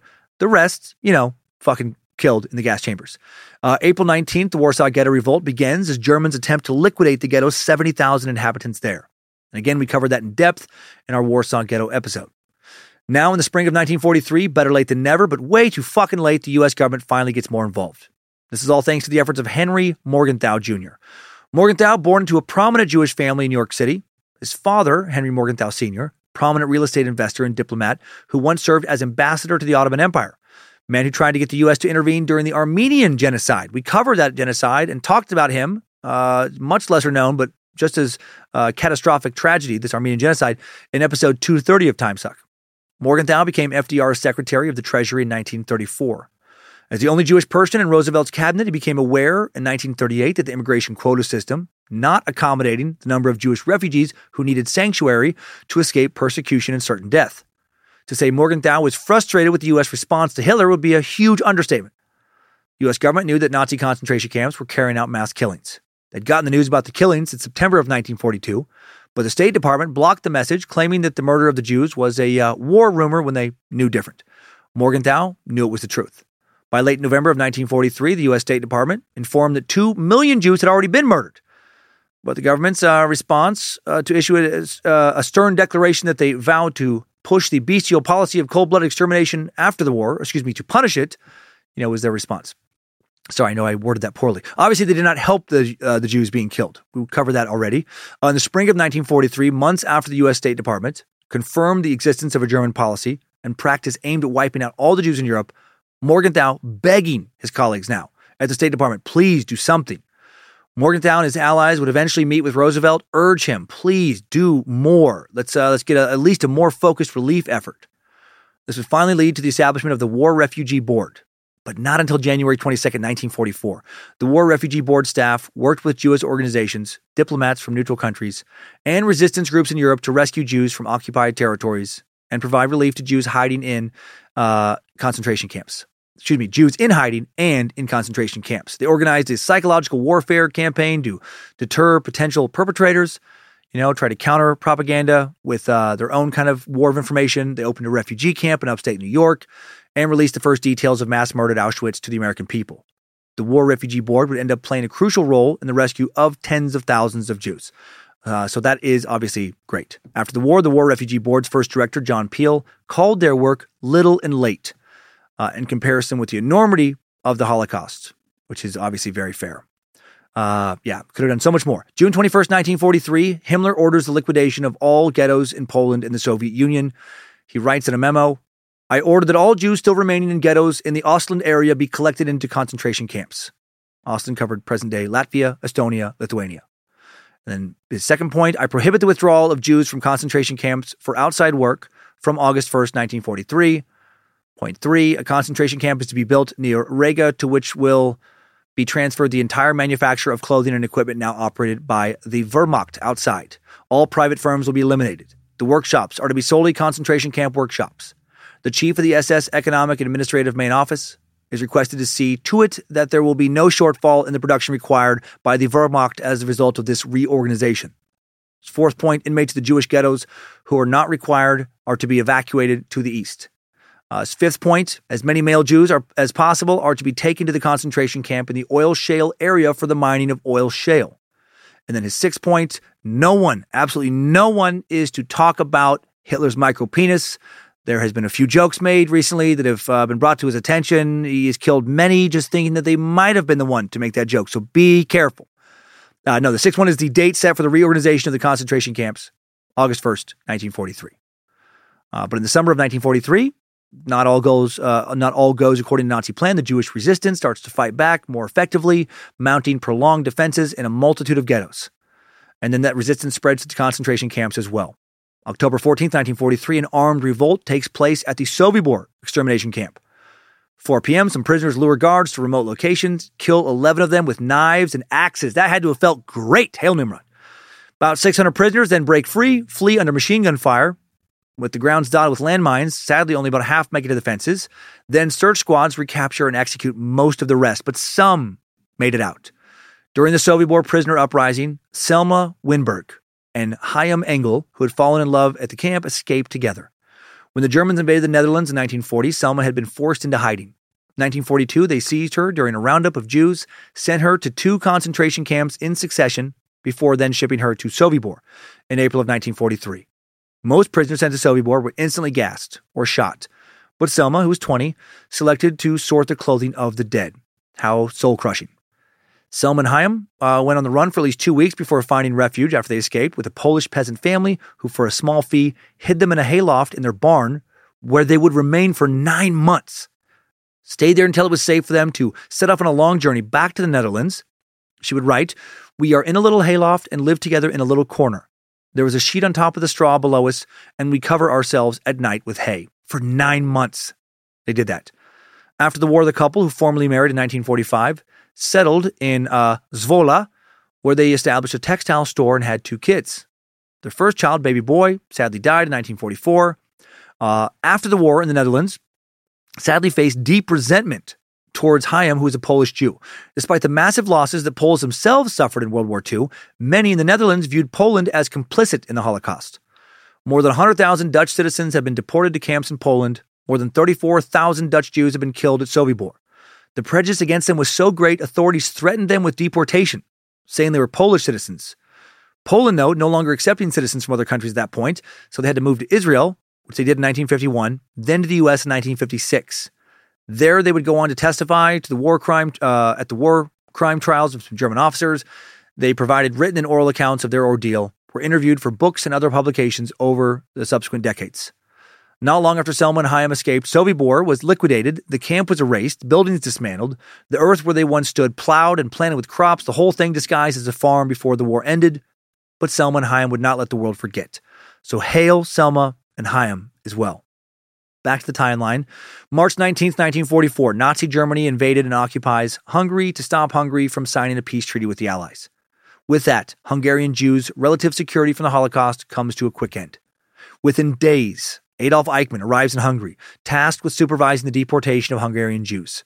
The mass deportation begins in May, continues at a rate of over 10,000 a day until the end of July. By June 27th, 380,000 Hungarian Jews had been sent to Auschwitz. In total, more than 500,000 Jews and 28,000 Roma believed to have been deported after the German occupation of Hungary. Let's meet one of the Hungarian Jews who narrowly escaped Nazi death. Ebola Ginsberg, known as Ebi, had grown up in a small town in Hungary, the eldest of 4 daughters. March 19, 1944, Germans invaded Hungary. The Jewish population immediately ordered to wear yellow stars. A few weeks later, Jewish people, including Ebi, rounded up, sent to live in overcrowded ghettos. After just 2 weeks in a ghetto, Ebi's family ordered to pack up for a journey to Germany for work. Ebi and her family forced into a cattle wagon with only a bucket to shit and piss in, right, put on a train. They were comparatively lucky. Not everyone even got a bucket. The journey took 3 days, and now they found themselves at Auschwitz. Ebi and her family, helped from the wagons by men in striped uniforms, have to wait in a queue with hundreds of other people who've been crammed onto the same train, right? And then, obviously, as we know from previous stories, separated. Ebi's father taken away first, then her mom, two youngest sisters led away. Ebi and her 13-year-old sister Judith sent in a different direction, told they're going to work, and they'd see their family later. I think you know what happened. Ebi later learned that her mom, younger sisters, had been immediately taken to the gas chambers and executed. Ebi and Judith had their possessions of clothing taken away, their hair shaved, and they were issued camp uniforms, sent to a wooden barrack that had a concrete floor and wooden bunks. They were given very little food, had to stand for hours every day, whatever the weather, as thousands of prisoners were counted. Later, Ebi would remember, and I thought to myself, but they can't stop birds flying over. And then I was looking for birds. I remember the whole afternoon, and there were no birds. Birds didn't fly over us. And I thought to myself, this must be hell. Yeah, it was. Auschwitz. After 3 months in Auschwitz, Ebi and Judith were taken to another forced labor camp in Germany. Final days of the war, they were liberated, taken to a hospital to recover. When she was well enough, she began working in that hospital. There she met another concentration camp survivor, Val, who was recuperating after surviving forced labor in a different concentration camp. The two fell in love, married. Neither of them wished to return to their home countries, so they moved to England in 1948, worked in the textile industry, had two daughters, remained a devoted couple for over 60 years. Both Val and Ebi would devote their lives to Holocaust education for the rest of their lives. So hail Nimrod and hail Val and Ebi. June 6, 1944, day you've probably heard of, known to Americans, many across the world as D-Day. June 6, 156,000 American, British, Canadian forces landed on along five beaches along a 50-mile stretch of the heavily fortified coast of France's Normandy region. They would liberate all of northern France by late August of 1944, beginning the end of Nazi aggression in Western Europe. Meanwhile, in the spring and summer of 1955, the Red Army repels Nazi forces in the east. Spring and summer of 1944. I don't know why I added 55. It's very different. Hitler losing his quest for world domination now on two fronts. July 24th, 1944, Russians liberate the Majdanek concentration camp in Poland. August 7th, 1944, inmates at Auschwitz revolt and succeed in blowing up that evil fucking crematorium. For months, young Jewish women had been smuggling small amounts of gunpowder from a munitions factory within the Auschwitz complex to men and women in the camp's resistance movement. Under constant guard, the women in the factory took small amounts of gunpowder, wrapped it in bits of cloth or paper, hid it on their bodies, passed it along a smuggling chain. On October 7th, 1944, having learned that the SS was going to liquidate much of the camp, resistance fighters managed to blow up the crematorium. But sadly, Germans would ultimately crush their rebellion. Around 250 prisoners died during the fighting. Guards murdered another 200 after the revolt was put down. Several days later, the SS identified four Jewish female prisoners who had been involved in supplying explosives to blow up the crematorium. All four were, of course, executed. At least they died fighting back. November 8th, 1944 marks the beginning of the death march of approximately 40,000 Jews from Budapest to Austria. With the Soviet army rapidly advancing, Adolf Eichmann accelerated efforts to murder the remaining Jews in Hungary before the Red Guard arrived in Budapest. Jesus, they wanted to kill them so fucking badly, even while they're retreating. They're like, we got to kill as many as we can as we retreat, even if it meant endangering the lives of German troops to do so. An estimated 50,000 Jews eventually took part in the death march from Budapest to Austria in November of 1944, in which 6,000 to 10,000 died of hunger, cold, and disease. The marchers walked 137 miles in 7 to 8 days. Just a few months later, January 17th, 1945, Auschwitz will be evacuated. First, Nazis murder most of the Jews who had worked in Auschwitz's gas chambers and crematoria. Then they destroyed most of the other killing sites that were part of the concentration camp's complex, trying to destroy evidence of war crimes. Next, the Germans ordered prisoners to tear down many buildings, and they systematically destroyed many of the meticulous records of camp life. Then, as Soviet troops approached, SS units forced nearly 60,000 prisoners to march west. Thousands had been killed in the camps in the days before. Tens of thousands of prisoners, mostly Jews, forced to march either northwest for approximately 30 miles or due west for approximately 35 miles to other camps. SS guards shot anyone who fell behind or couldn't continue. Prisoners suffered from the cold, weather, starvation, and exposure, and as many as 15,000 died during those evacuation marches. The guards who remained continued to cover up evidence, including burning warehouses full of plundered possessions. By January 21st, most SS officers had left the area. On January 27th, the Soviet army entered Auschwitz, liberated the more than 7,000 still remaining prisoners, mostly ill and dying people. As they saw the soldiers, the emaciated prisoners hugged them, kissed them, and cried. One of the first Red Army soldiers to step into Auschwitz would later recall, They rushed towards us shouting, fell on their knees, kissed the flaps of our overcoats, and threw their arms around our legs. Conditions obviously appalling. No food, water, fuel. Some prisoners scavenged among the possessions the SS had not managed to destroy. A small group of healthier prisoners attended to the sick. Soviets, shocked by what they saw, they found piles of ash that had once been human bodies, people living in barracks that were covered in literal shit. Many emaciated patients vomited when they ate the food the soldiers offered, their bodies too fragile to digest anything. Soldiers found warehouses filled with massive quantities of Jewish belongings. 88 pounds of eyeglasses. 88 pounds. Hundreds of prosthetics. 12,000 pots and pans. 44,000 pairs of shoes. Evidence of so many deaths. Eva Moses Kaur was just 10 when she spotted the soldiers, the age of a 4th or 5th grader, one of a group of hundreds of kids who had been left behind. She would later remember how soldiers gave her hugs, cookies, and chocolate. We were not only starved for food, but we were starved for human kindness. The shocked soldiers helped set up hospitals on site. Local townspeople volunteered to help. For months, Polish Red Cross workers labored to save the dying and treat the living, working without adequate food or supplies themselves, helping prisoners get in touch with loved ones. About 7,500 would survive. After a long, brutal march, more than 10,000 weak and exhausted prisoners from Auschwitz and Gross Rosen, most of them Jews, arrived now in the Buchenwald concentration camp in January of 1945. By February, the number of prisoners in Buchenwald would reach 112,000. In early April, as U.S. forces approached the camp, the Germans began to evacuate 28,000 prisoners from the main camp, additional several thousand prisoners from sub-camps. An underground resistance organization in Buchenwald, whose members held key administrative posts in the camp, would save many lives. With the Allies approaching, they felt more confident to obstruct Nazi orders and delay the evacuation. April 11, 1945, in expectation of liberation, prisoners stormed the watchtowers and seized control of the camp. Later that afternoon, U.S. forces enter Buchenwald. Soldiers from the 6th Armored Division, part of the 3rd Army, find more than 21,000 people still alive, most of them extremely emaciated. The Nazi evacuation of the Sachsenhausen now began in the early hours of April 21, 1945. More than 30,000 remaining prisoners marched off in groups towards the northwest. They can't just fucking leave it alone. It's never enough. They know they're losing. It's their final fucking days. And they're like, nope, we still got to make sure a bunch of these people die. Next day, April 22nd, units of the Soviet and Polish armies find around 3,000 sick prisoners, as well as nurses and doctors who've been left behind in the camp. Sadly, 300 of the camp's former inmates, too sick to survive, despite just being liberated. They're buried in six mass graves by the camp wall near the infirmary. Finally, some really good news. April 30th, 1945, Hitler commits suicide in his bunker. He initially cut off his dick and tried to choke on it, but it went down real easy. It was like taking a vitamin. So now he shoots himself. He just shot himself. When the news of his death makes it around the world, millions and millions rejoice. He'd obviously gone down as one of the most hated, if not the most hated person who has ever lived. If hell is real and Hitler is not burning there or being, taking turns being fucked and then fucking Stalin, the devil's doing it all wrong. May 8th, 1945, Germany surrenders. The terror of the Third Reich finally over. Imagine how much horror the world would have seen between 1945 and now if those motherfuckers had won. It's unimaginable.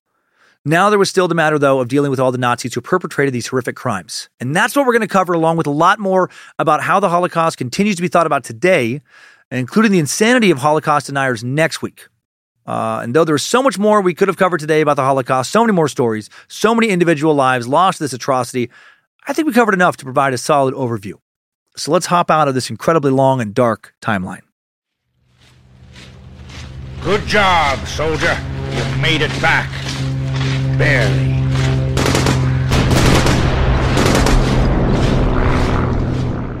The Holocaust, so much disturbing material we went over today. Sometimes I think it's easy to get a little numb just hearing a bunch of numbers.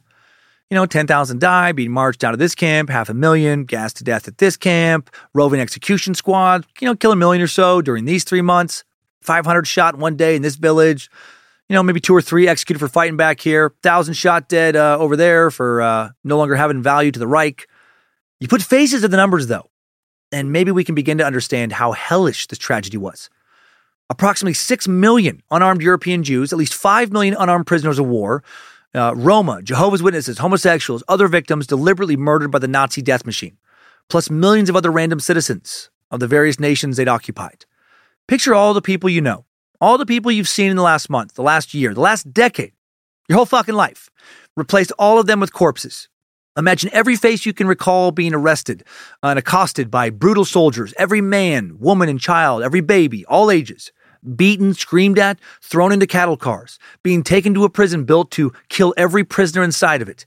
Prisoners who never committed any crimes. Imagine babies being ripped from their mother's arms, slammed down to the ground, sons and daughters torn from their husband's arms, father's arms, right? Victims stripped, pushed into gas chambers, spending their final moments in terror, sometimes having just been separated from their families, from their mothers and fathers, young children screaming as everyone around them dies, as they die.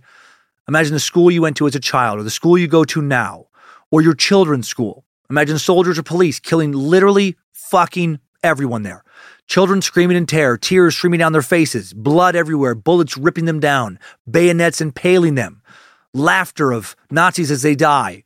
Imagine whoever you love most in the world being stripped, shaved down, tattooed with a number, starved, beaten. Maybe a doctor decides they want to try something new, put some acid into their veins.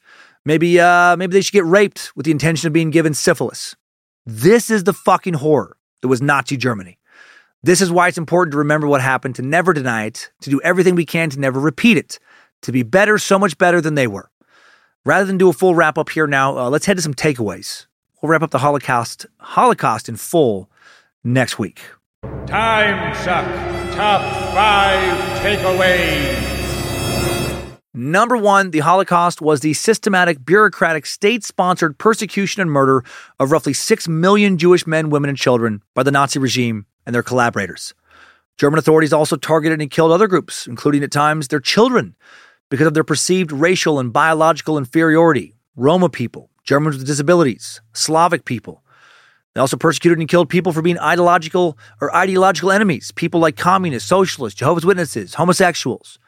While there's no list that fully tallies up all of the deaths conclusively, and so many of the deaths have been hidden, records destroyed as Nazis retreated, estimated that 6 million Jews were murdered, as well as 1.8 million non-Jewish Polish civilians, 7 million Soviet civilians, between 250,000 and 500,000 Roma people, at least 70,000 criminals and other, quote, undesirables, and so many more.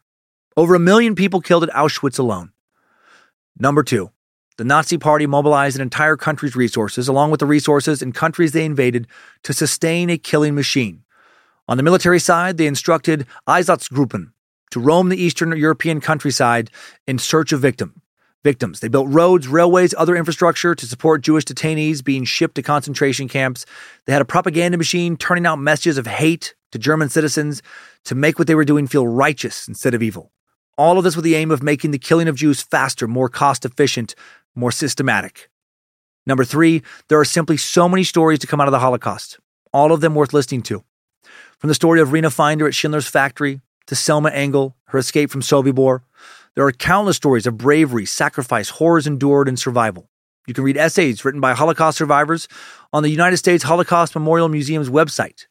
Behind every name, a story. You can also find testimony of Holocaust victims speaking about their experiences all over the place, YouTube and more. Over 3,000 testimonies exist at the website for the USC Shoah Foundation, a wonderful organization we have donated to in the past. Number 4, many world governments, including the U.S., watching the events unfold in Germany simply did not consider it their responsibility to help out the Nazis' victims. Worried about immigration limits, economic issues, sometimes motivated by their own kind of anti-Semitism, they stalled and created a paper barrier to those looking to flee Nazi Germany. Going forward, maybe it's worth taking a hit to our economy. Maybe it's worth losing some votes in order to save innocent fellow humans from an almost unimaginable level of terror. Number 5, new info in 1946. 2 partners in a leading pest control company, Testa, were tried before a British military court on charges of genocide. Argued that the accused must have realized that the massive supply of Zyklon B they provided to concentration camps was far above the quantity required for delousing. They were convicted and hanged. And we will get into the many ways the Nazis were dealt with when their big death party was finally fucking shut down next week in our second episode on the Holocaust. Time Suck Top 5 Takeaways. The Holocaust Part 1 of 2, Build-Up and Atrocities, has been sucked. I always enjoy learning so much in our historical sucks. Obviously, this content, fucking brutal, but important to learn and remember. Thanks to the Bad Magic Productions team. Thanks to Queen of Bad Magic, Lindsay Cummins. Thanks to the Reverend Dr. Joe Paisley for production. Thanks to BitElixir for upkeep on the TimeSuck app, Logan the Art Warlock Keith creating the merch at badmagicmerch.com, and for running socials with Liz the Enchantress Hernandez. Thanks to Sophie Evans for her initial research this week and next week, doing that one too. Great job. Thanks to the All Seeing Eyes moderating the Cult of the Curious private Facebook page. Thanks to Becky Jesse, the Mod Squad, making sure Discord keeps running smooth, and the Reverend Dr. Joe for administering all that. Now let's talk about next week's suck. How do you deal with something like the Holocaust when it's over? For many Germans, it was hard to wrap their heads around the fact that the post-war world saw them as evil. They had been brainwashed that thoroughly. To many, they felt that if they hadn't been doing the right thing, at least they had just been doing their jobs. And it was the Allies who were the real aggressors. Many people, not just Germans, struggle with understanding the cognitive dissonance of an entire country that had mobilized to carry out so many horrific acts. Did that make everyone in Germany evil? How could ordinary people be capable of that? We'll explore the ways some writers and thinkers engage with those questions and how Germany, after occupation, has dealt with its ongoing legacy of the Holocaust. We'll also cover the ways people have tried not to understand the Holocaust. For some, the scope of the horror, just too hard to process. More than too hard. Impossible. Therefore, must not be true. For others, they just still hated the Jewish people so much, they consciously decided to deny the survivors of the Holocaust the right to be seen as victims of an unimaginable evil and instead branded them as liars. Holocaust denial is an especially disgusting type of anti-Semitic propaganda that emerged after World War II. It's the replacing of historical documentation, and a lot of it, with nothing but lies and propaganda fueled by the same anti-Semitism that allowed the Holocaust to happen in the first place. Holocaust deniers generally claim that the Holocaust never happened, or that a much smaller number of Jews died, and not through mass murder, but through disease like typhus. They also claim that legitimate accounts of the Holocaust are just propaganda and lies generated by Jews for their own nefarious, trying to control the world, parasitical benefit. Some of these prominent Holocaust deniers are people who used to be historians, super shitty historians, and now they perpetuate this hateful line of thinking for their own financial benefits. So they can claim that they're the ones uncovering the truth and sell lots of books and seminars to ignorant followers. Gonna dive deep on all that crazy shit and more next week. Right now, time for this week's Time Sucker Updates. Updates? Get your Time Sucker Updates. After all that darkness, let's start off with something sweet and really funny to me. Beautiful bastard Joe Goodman is pissed off on my behalf and confused. He writes, "Hey, Dan and crew, I just want to say 5 out of 5 stars. It drives me nuts when you read people's emails and they love the show, always listen, etc., and then say 3 out of 5 stars. What the fuck, man? I love this. It's free, funny, well-researched. What the hell else do they want? Anyway, love the show. And again, 5 out of 5 from a true fan. Hail Nimrod. Keep on sucking, Joe. I fucking love you, dude. Oh, I love you so much, and I love this email.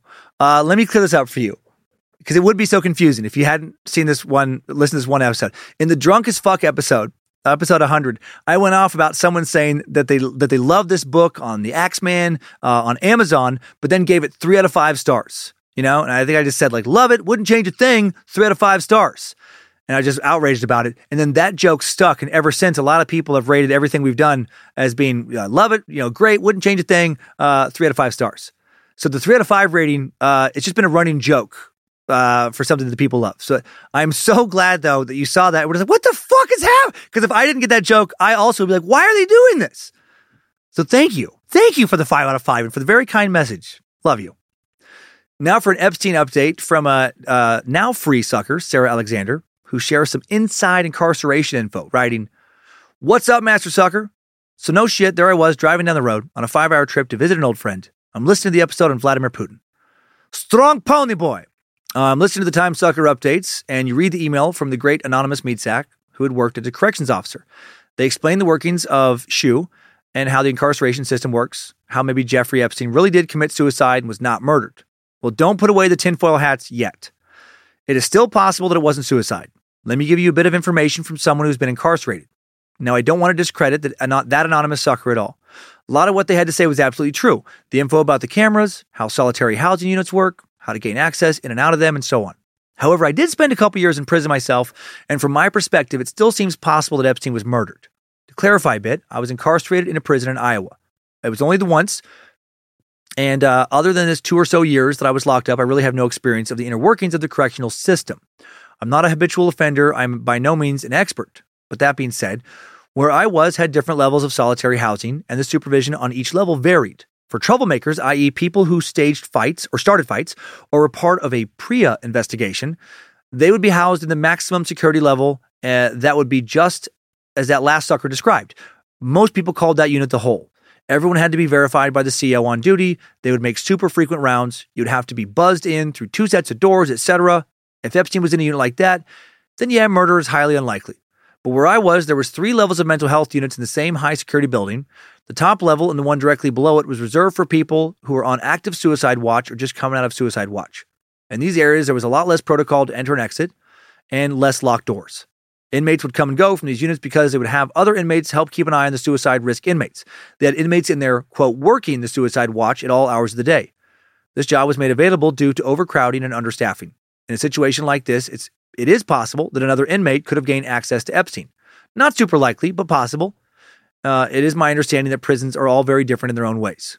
Also, prison jobs are hard to keep filled. I know where I was at, the COs didn't get paid very well. They usually had to work shitty shifts surrounded by assholes who did nothing but suck the soul from your being or just plain violent. Next to impossible to get time off when you need it. Constantly work mandatory overtime, double shifts, etc. So it also is entirely possible that a guard or two were just paid off. When talking about the high-powered people who could have potentially pulled this off, to them, $200,000, that's nothing. But to a person in a shit job at the end of the rope, it's enough to get out. Or maybe I just want to believe that conspiracy hype. At the end of the day, we may never know. Holy balls, that was much longer than I thought it would be. I hope it was at least as an interesting spin on perspective for the conspiracy crowd.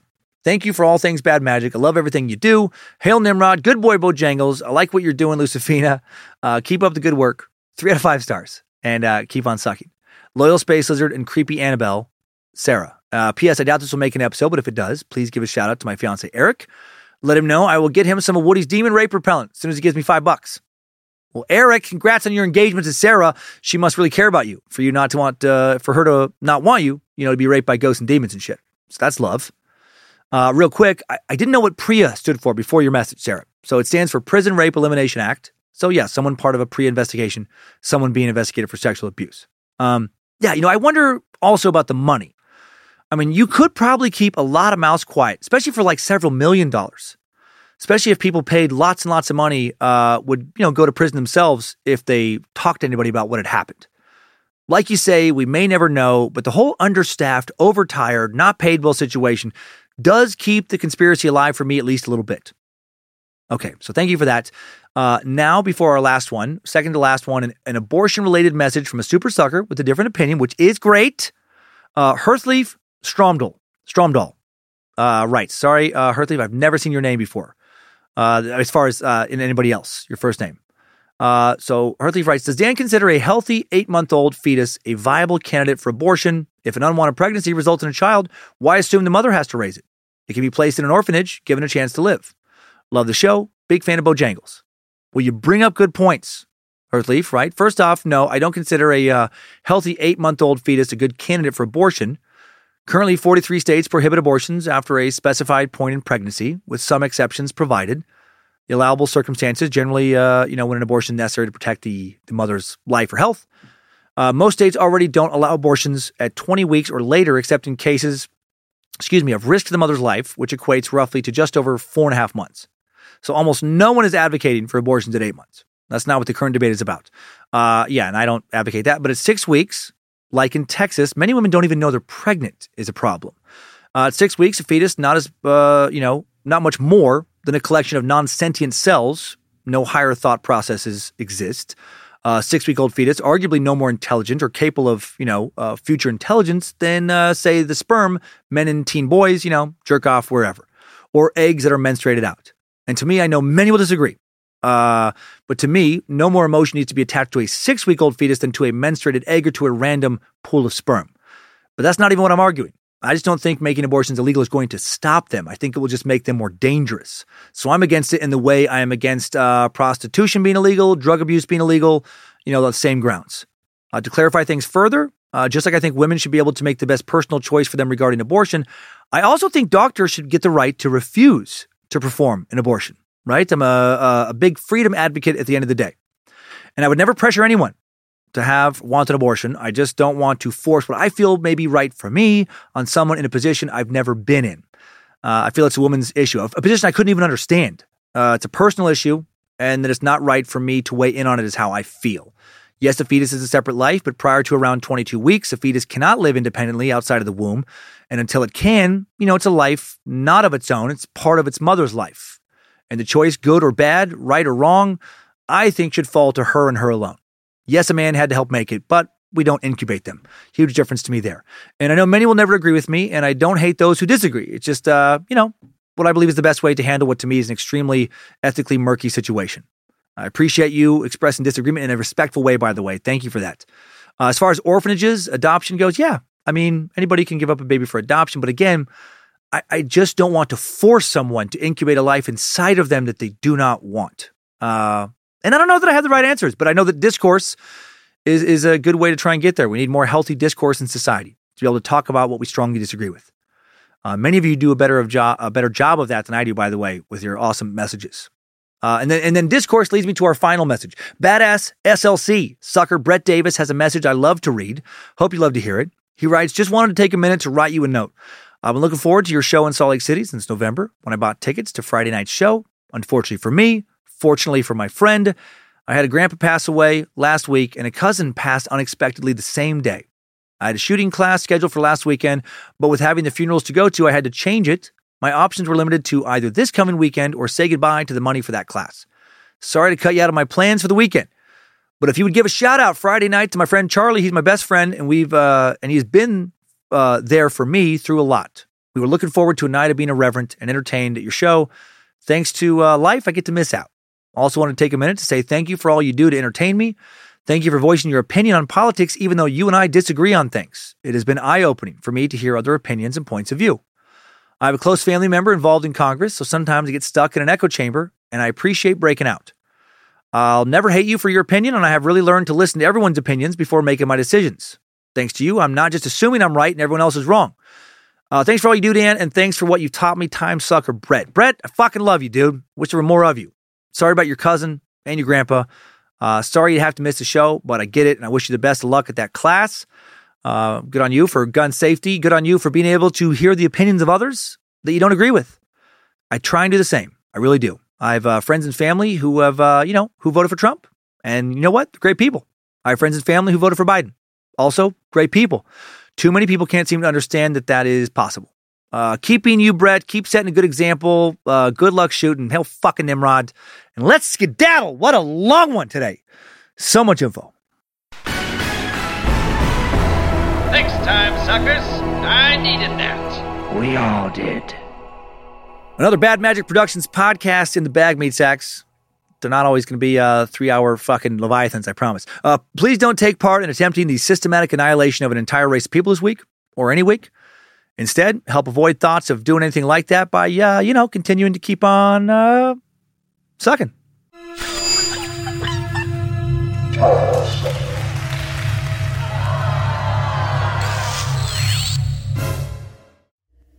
Bad Magic Productions.